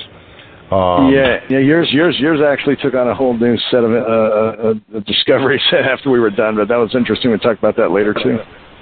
Right. Um, yeah, but you know, you know, episode two, episode three, we can go into more depth on that. Um, and I don't. Well, you know, make... I, I, I would like to bring up something I think you'll find fascinating too. The um, the case that I was the administrator on. In, in this case, when they moved to the eviction, you know they have to provide service, right, to everybody. And and the reason I was an administrator is because one of the borrowers had died. The wife had died. And the claim I was raising as the administrator was you guys are processing service to the decedent. You issued a 1099 to the decedent that said the estate of, which means she's passed, but you're also issuing a unlawful detainer to the decedent. And the attorney's response was she was alive when we served her. And I said, ma'am, are you serious? She died in 2011 and you're processing an eviction in 2013. She was alive when we served her. One of the one of the parties that was living in the home was a doctor, and he said, "I don't believe you, and I want to talk to this attorney." And the attorney said to the doctor, "She was alive when we served her." What was that attorney saying? Because she wasn't lying. She wasn't lying, and I think she was operating under uh, the reverse purchase and sale understanding, where everything is reverse, and that's what I think was happening there. In other words, everything was served at the beginning. yeah, it was all served at the beginning, and and the, and the doctor saying, "I'm a physician. Are you going to continue to lie?" And she said, "I'm not lying. The person was served." Okay. And that attorney was revealing something, whether that's a mea culpa or whatever. She was revealing something, and she was standing ground. You know. That is a remarkable insight, right there. There's that is plenty of them. Plenty of them. I've seen it all. I've seen it all. Our guests 13 and 14, I think they're the same party. Please ask if there's any solution for those of us who already lost our home in 2012. If if if there's a statute of limitation, I would I would look and talk to an attorney about a 10b5 if somebody in the example I just gave you is is is, is uh, foreclosing at zero and using 309 days to reconstitute value, they not only went to sale in advance of the uh, amount being accrued, but that had to do with a security. So the, the liquidation of a security at sale and then the uh, capitalization of another security at eviction would fall under a 10b5 you as the investor, you as a party to that securities transaction would have an eight-year statute of limitations starting from the day of discovery. So I would say you got a long time ahead of you as far as the statute of limitations go if you bring a security claim. Well, I hope that helps you there, uh, guest 15 or 14. Um, 10B5 is the, which needs to look up. Okay, um, everybody on the board, uh, again, press star 8 to raise your hand. We are delighted to have listeners all across the country. This is a wonderful call. New York, you're next up. Go ahead. Hello, New York. Please say your name and your question. Hi, my name is Lauren. My question is this. You are both talking about, you know, who's the borrower and who's the bank in this situation. And um, I think we might have heard that MERS is the good guy in all this to register the properties. However, I have sitting in front of me how the security agreement I have, which is about um, 16 pages long, just like the mortgage that you sign, basically says the security agreement as amended, supplemented, or modified from time to time, this security agreement is dated and then it goes on to say between Mortgage Electronic Registration Systems Inc., Delaware Corporation, the borrower, and NationsBank NA and National Banking Association, the bank. So when they transfer it to MERS, MERS then becomes the borrower. That's right. It's representing your interest. You nominated as a beneficiary, and, and you're the beneficiary of that trust that holds the assets under the dominion of its trustee, which is a fiduciary. That that's who's representing your interests, MERS. However, I also have um, designation of registered agent and registered office for alien business organized for foreign corporation. MERS is registry is uh, registered in Florida as being a Delaware corporation.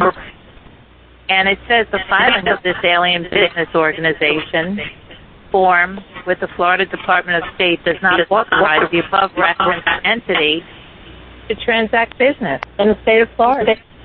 So how is that possible that they are getting all these properties transferred to them?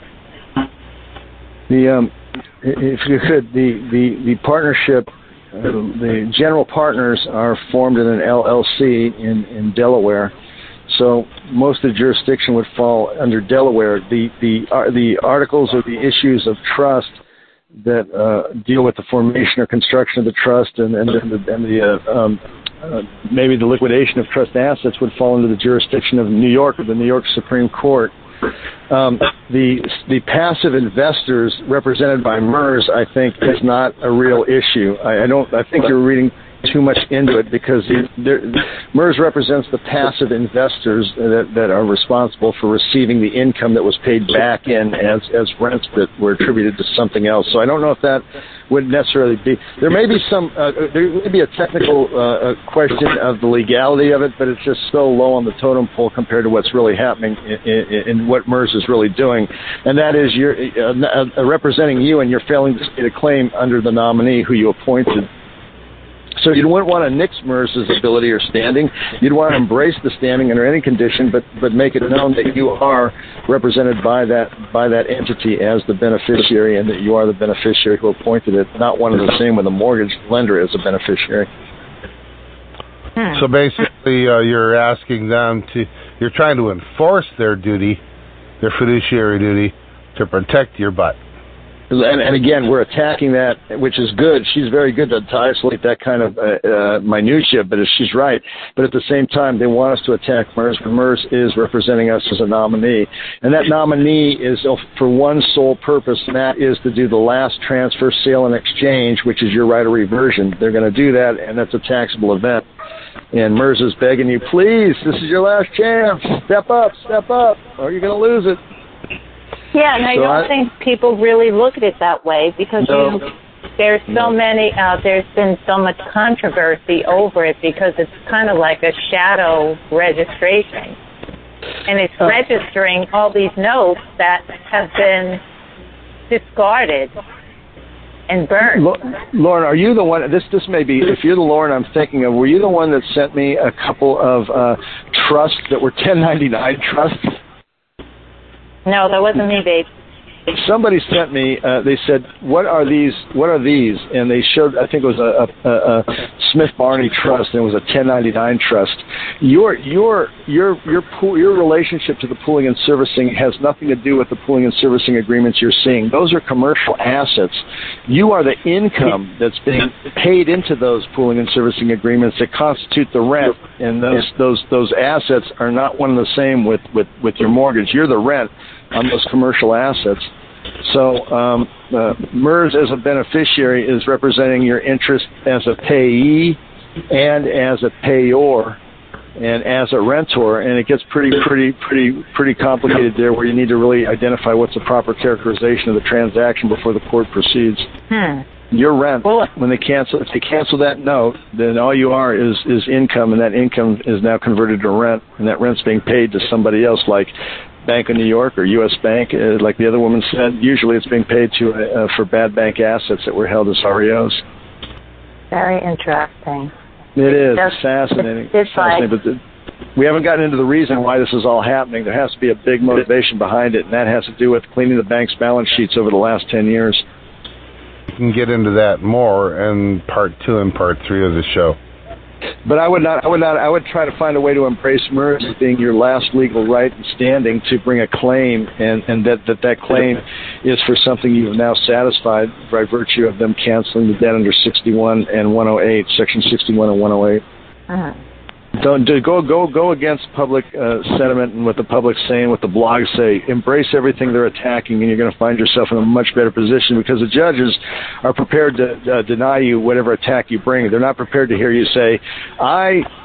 Looked at all the documents and I believe they all have integrity and I embrace the nominee. And, and by the way, a nominee is used for one and one only one purpose. Come on, a nominee is used for uh, 1031 exchanges or to represent Donald Trump. Who Donald Trump's going to buy a property for his daughter going to college. He's not going to put his name on it. He doesn't want anyone to know it. He's going to use a nominee. But once it records, it'll be in his name. But he doesn't want to know anyone because in the transaction, someone may try to gouge him for much more than it's worth. It, it, it's used to conceal the wealthy uh, participants. So, uh, in, in a typical Beverly Hills mansion uh, transaction, you're not going to know it's Rod Stewart until the sale's been finalized. He's going to have a nominee. That's all a nominee is. All right, New York, I hope that that was helpful. And once again, if you got specific questions that you would like to ask Maher, um, you can transmit them through the gallant goose at gmail.com, and we will transmit your questions over to Maher and with your email. All righty. Good I question. Think, I think we had another uh, typed in question here. Does revoking a power of attorney help, and if so, when should it be done? I'm missing something here, and maybe maybe it's the fog of war or whatever. But uh, where, where's this power of attorney coming up, and, and where's the POA coming up? There's a presumption of uh, trusteeship and powers of attorney in all of these uh, mortgage documents at the origination to allow people to allow the other people on the deal to act on your behalf and copy and paste your signature as a power of like MERS in your acting on your behalf, like that. Okay. I, I, I think the bigger question is uh, uh, what you call a power of attorney are the rights and, and entitlements that you bestow on the general partners when you buy into a when you buy partnership shares. When you buy into a partnership, an LLC, and you're a passive investor, you, you, they, they they have the right to do whatever they want with your account. And and that's what we're talking about. Now the real question is how come I never got a private placement memorandum? And if I'm not accredited investor, which means I have a million dollar net worth, how was I able to be a participant in this unless you gave me a million dollar net worth? How was I allowed to give you the authority to trade and transact on my behalf when in fact I'm an investor in a partnership and I'm not a mortgagee or a, mar- a mortgagor? That's a real question. So a partnership has the ability to do whatever they want uh, uh, if you're a passive investor. that reminds me of something that uh, Passive means you have no say in any decisions. You just go along for the ride and hope you got a yield. And you're in bed with some of the wealthiest businessmen in the world that have generated huge returns, and we're going in and crying fraud, and we're alienating ourselves and, and repudiating our claims when we're in bed with some of the richest people in the world. Uh, don't attack the Illuminati until you realize you're in bed with them and they're taking you for the ride, Or for a ride, not not. Anyway, you know what I'm saying. Right. It, re- it reminds me of a comment that a friend of mine made with respect to um, certain kind of restricted properties in New York, where they have rent control and all kinds of things. But Yep. you could act, you could actually purchase an interest in an apartment building without any guarantee of getting an apartment. You know? Yeah, yeah And- that, that, you're going to see more and more of this. Yeah. and you know you just and you've got no there's no dividends for your investment there's only costs all right And, and by the by, by the way, just not to, I'm sorry to interrupt you, but that's the word. When you're converted, when your note's converted from debt to income, you're converted into a dividend. Go ahead. I'm sorry.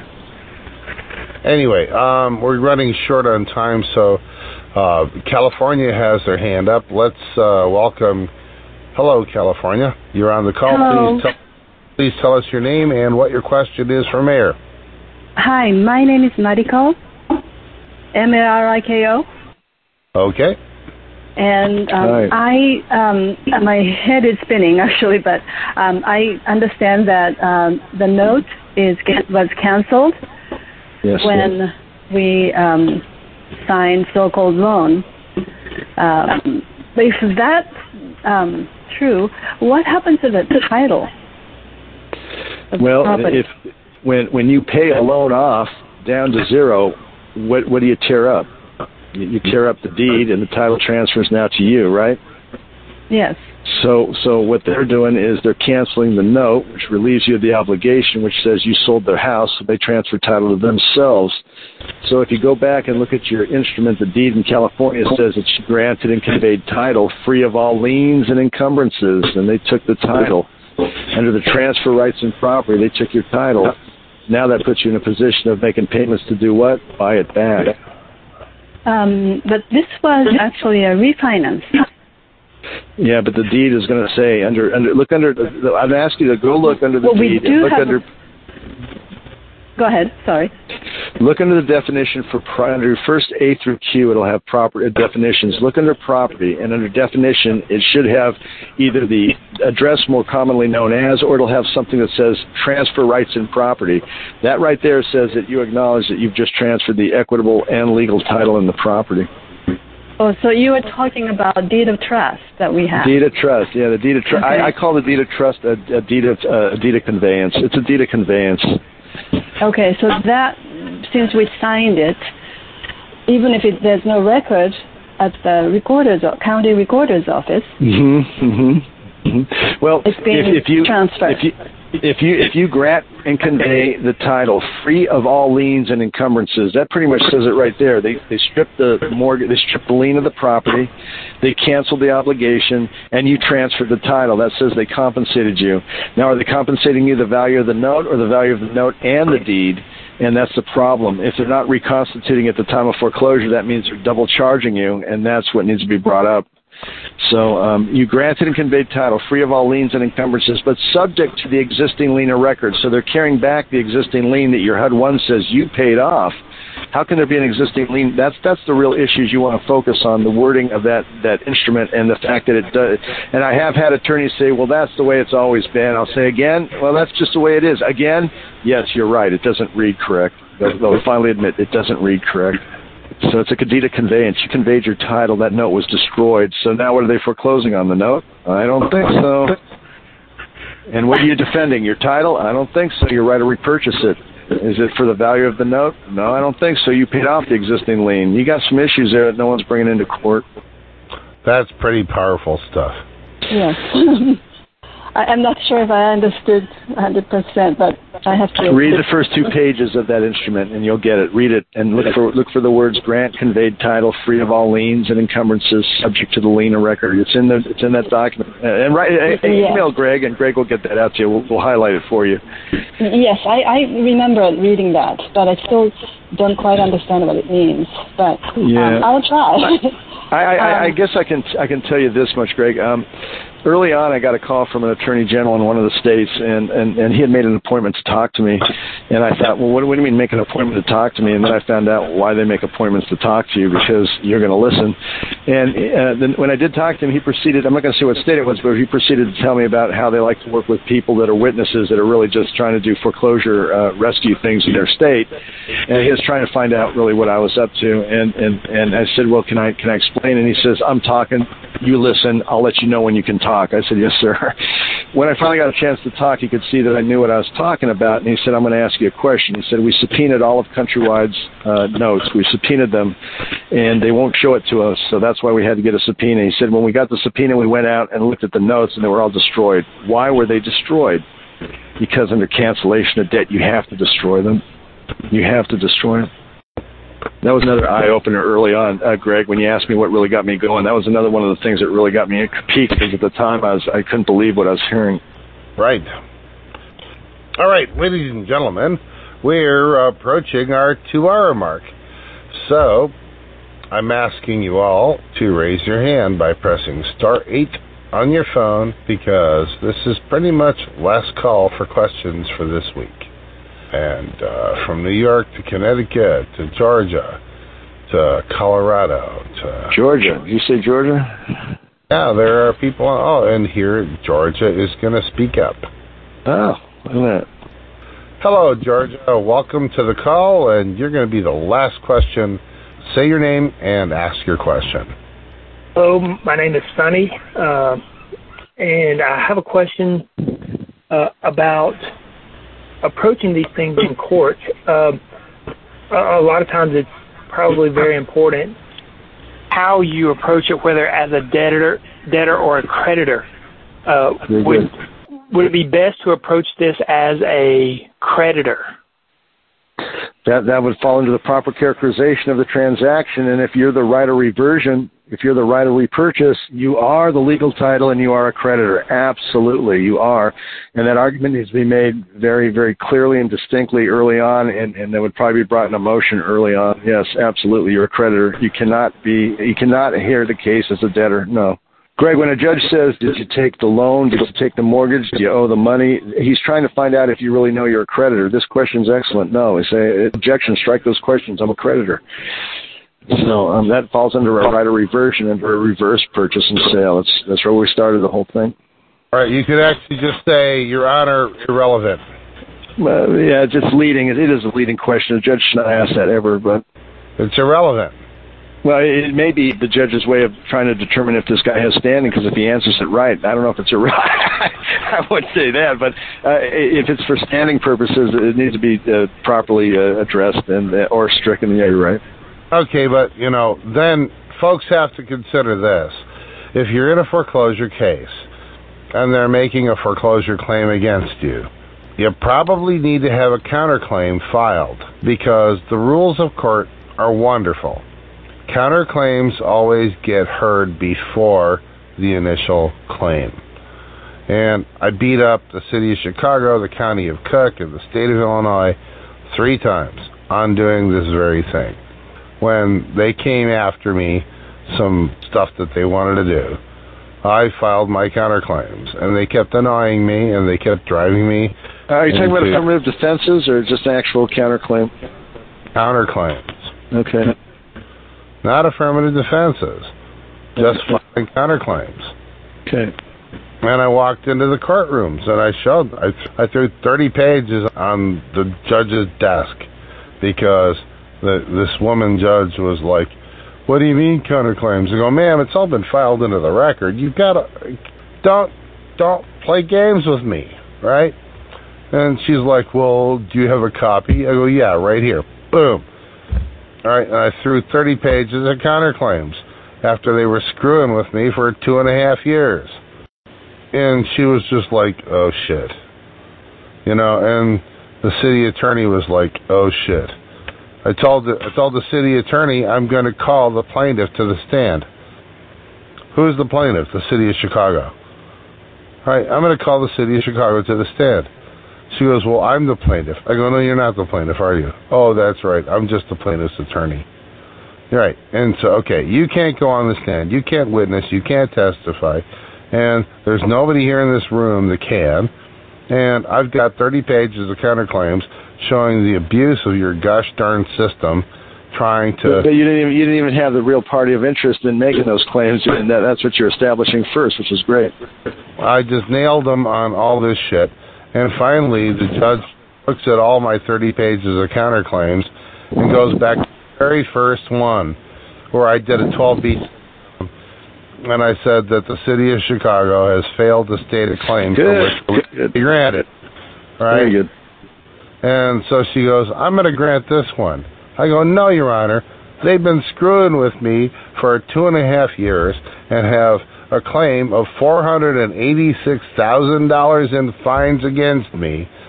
And I require you to hear the entire set of counterclaims from the most recent to the first. And she goes, Sir, I'm not telling you that you don't have a right to do that. I'm just telling you that this ain't going to happen in my courtroom today. wow. So, what does that tell you about the legal system? Well, it's your it's your ability to properly characterize what's going on and, and, and address the the issues of uh, you know of uh, parties' claims. In kind of a a genuflect to what you've been saying, right? If you know what in their system and you nail them on it, you can win. All right?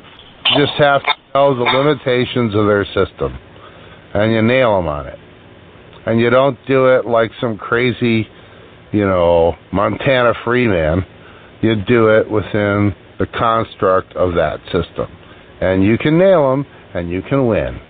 And they want you to go away as fast and furious as possible.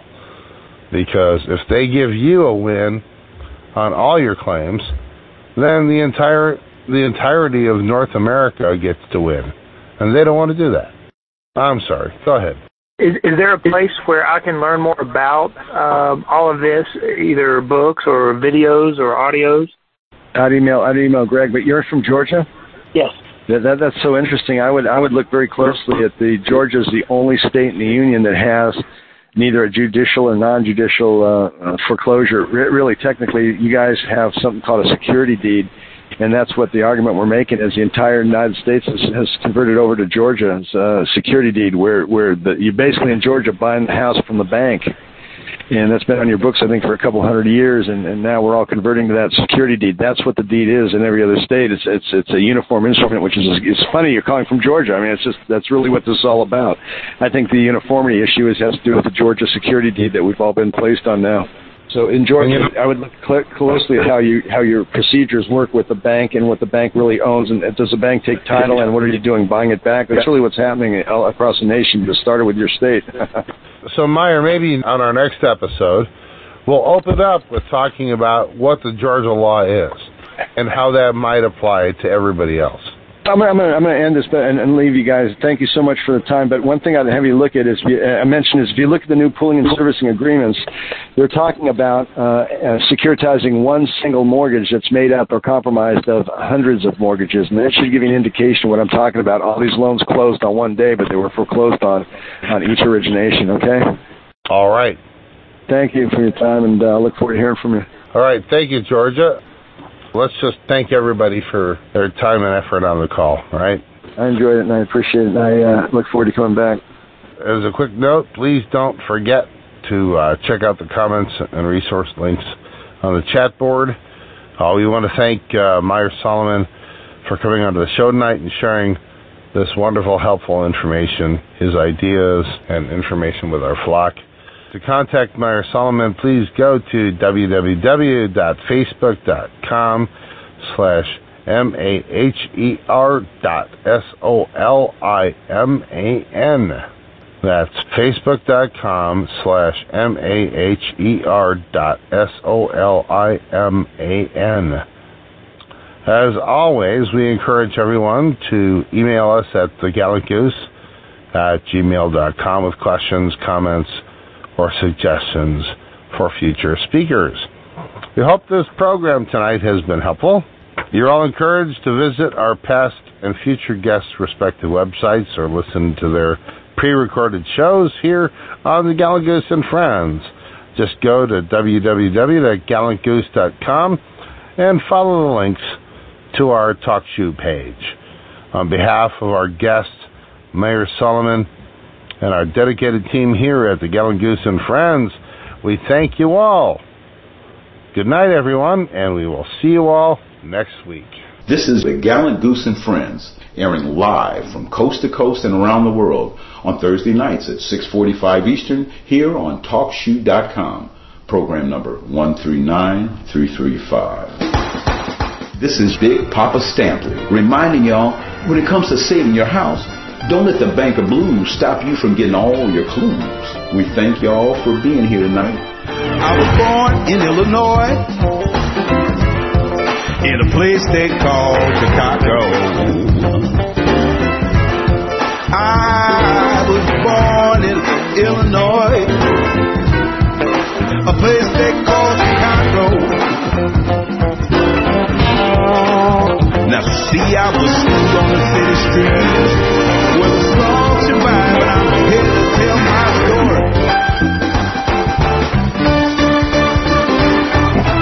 Raised on the south side, in the zone they call the valley. For fun, we bought penny candy, chased rats up and down the alley. I was born in Illinois, in a place they call Chicago. I was school on the city street with a strong survivor. I'm here to tell my story. Well, now we didn't have much. I was the oldest of seven. Daddy worked two jobs. Mama held it together. Walked a mile to school. Fight every day. Sometimes I kept my lunch money. Sometimes they took it away. I was born in Illinois, a place they call Chicago. Yeah, called Chicago. I was schooled on the city streets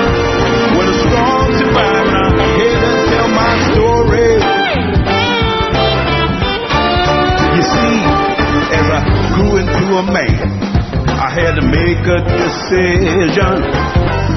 I always knew I would be a musician. No drugging or thugging, doctor lawyer for me. I'm gonna play this guitar, I'm gonna make this thing. I was born in Illinois, a place they call Chicago.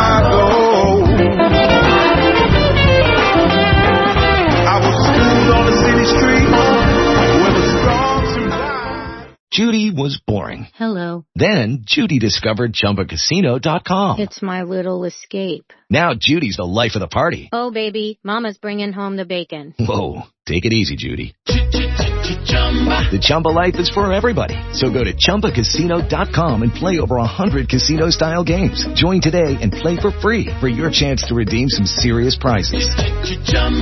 ChumbaCasino.com. No purchase necessary. Void where prohibited by law. 18 plus terms and conditions apply. See website for details.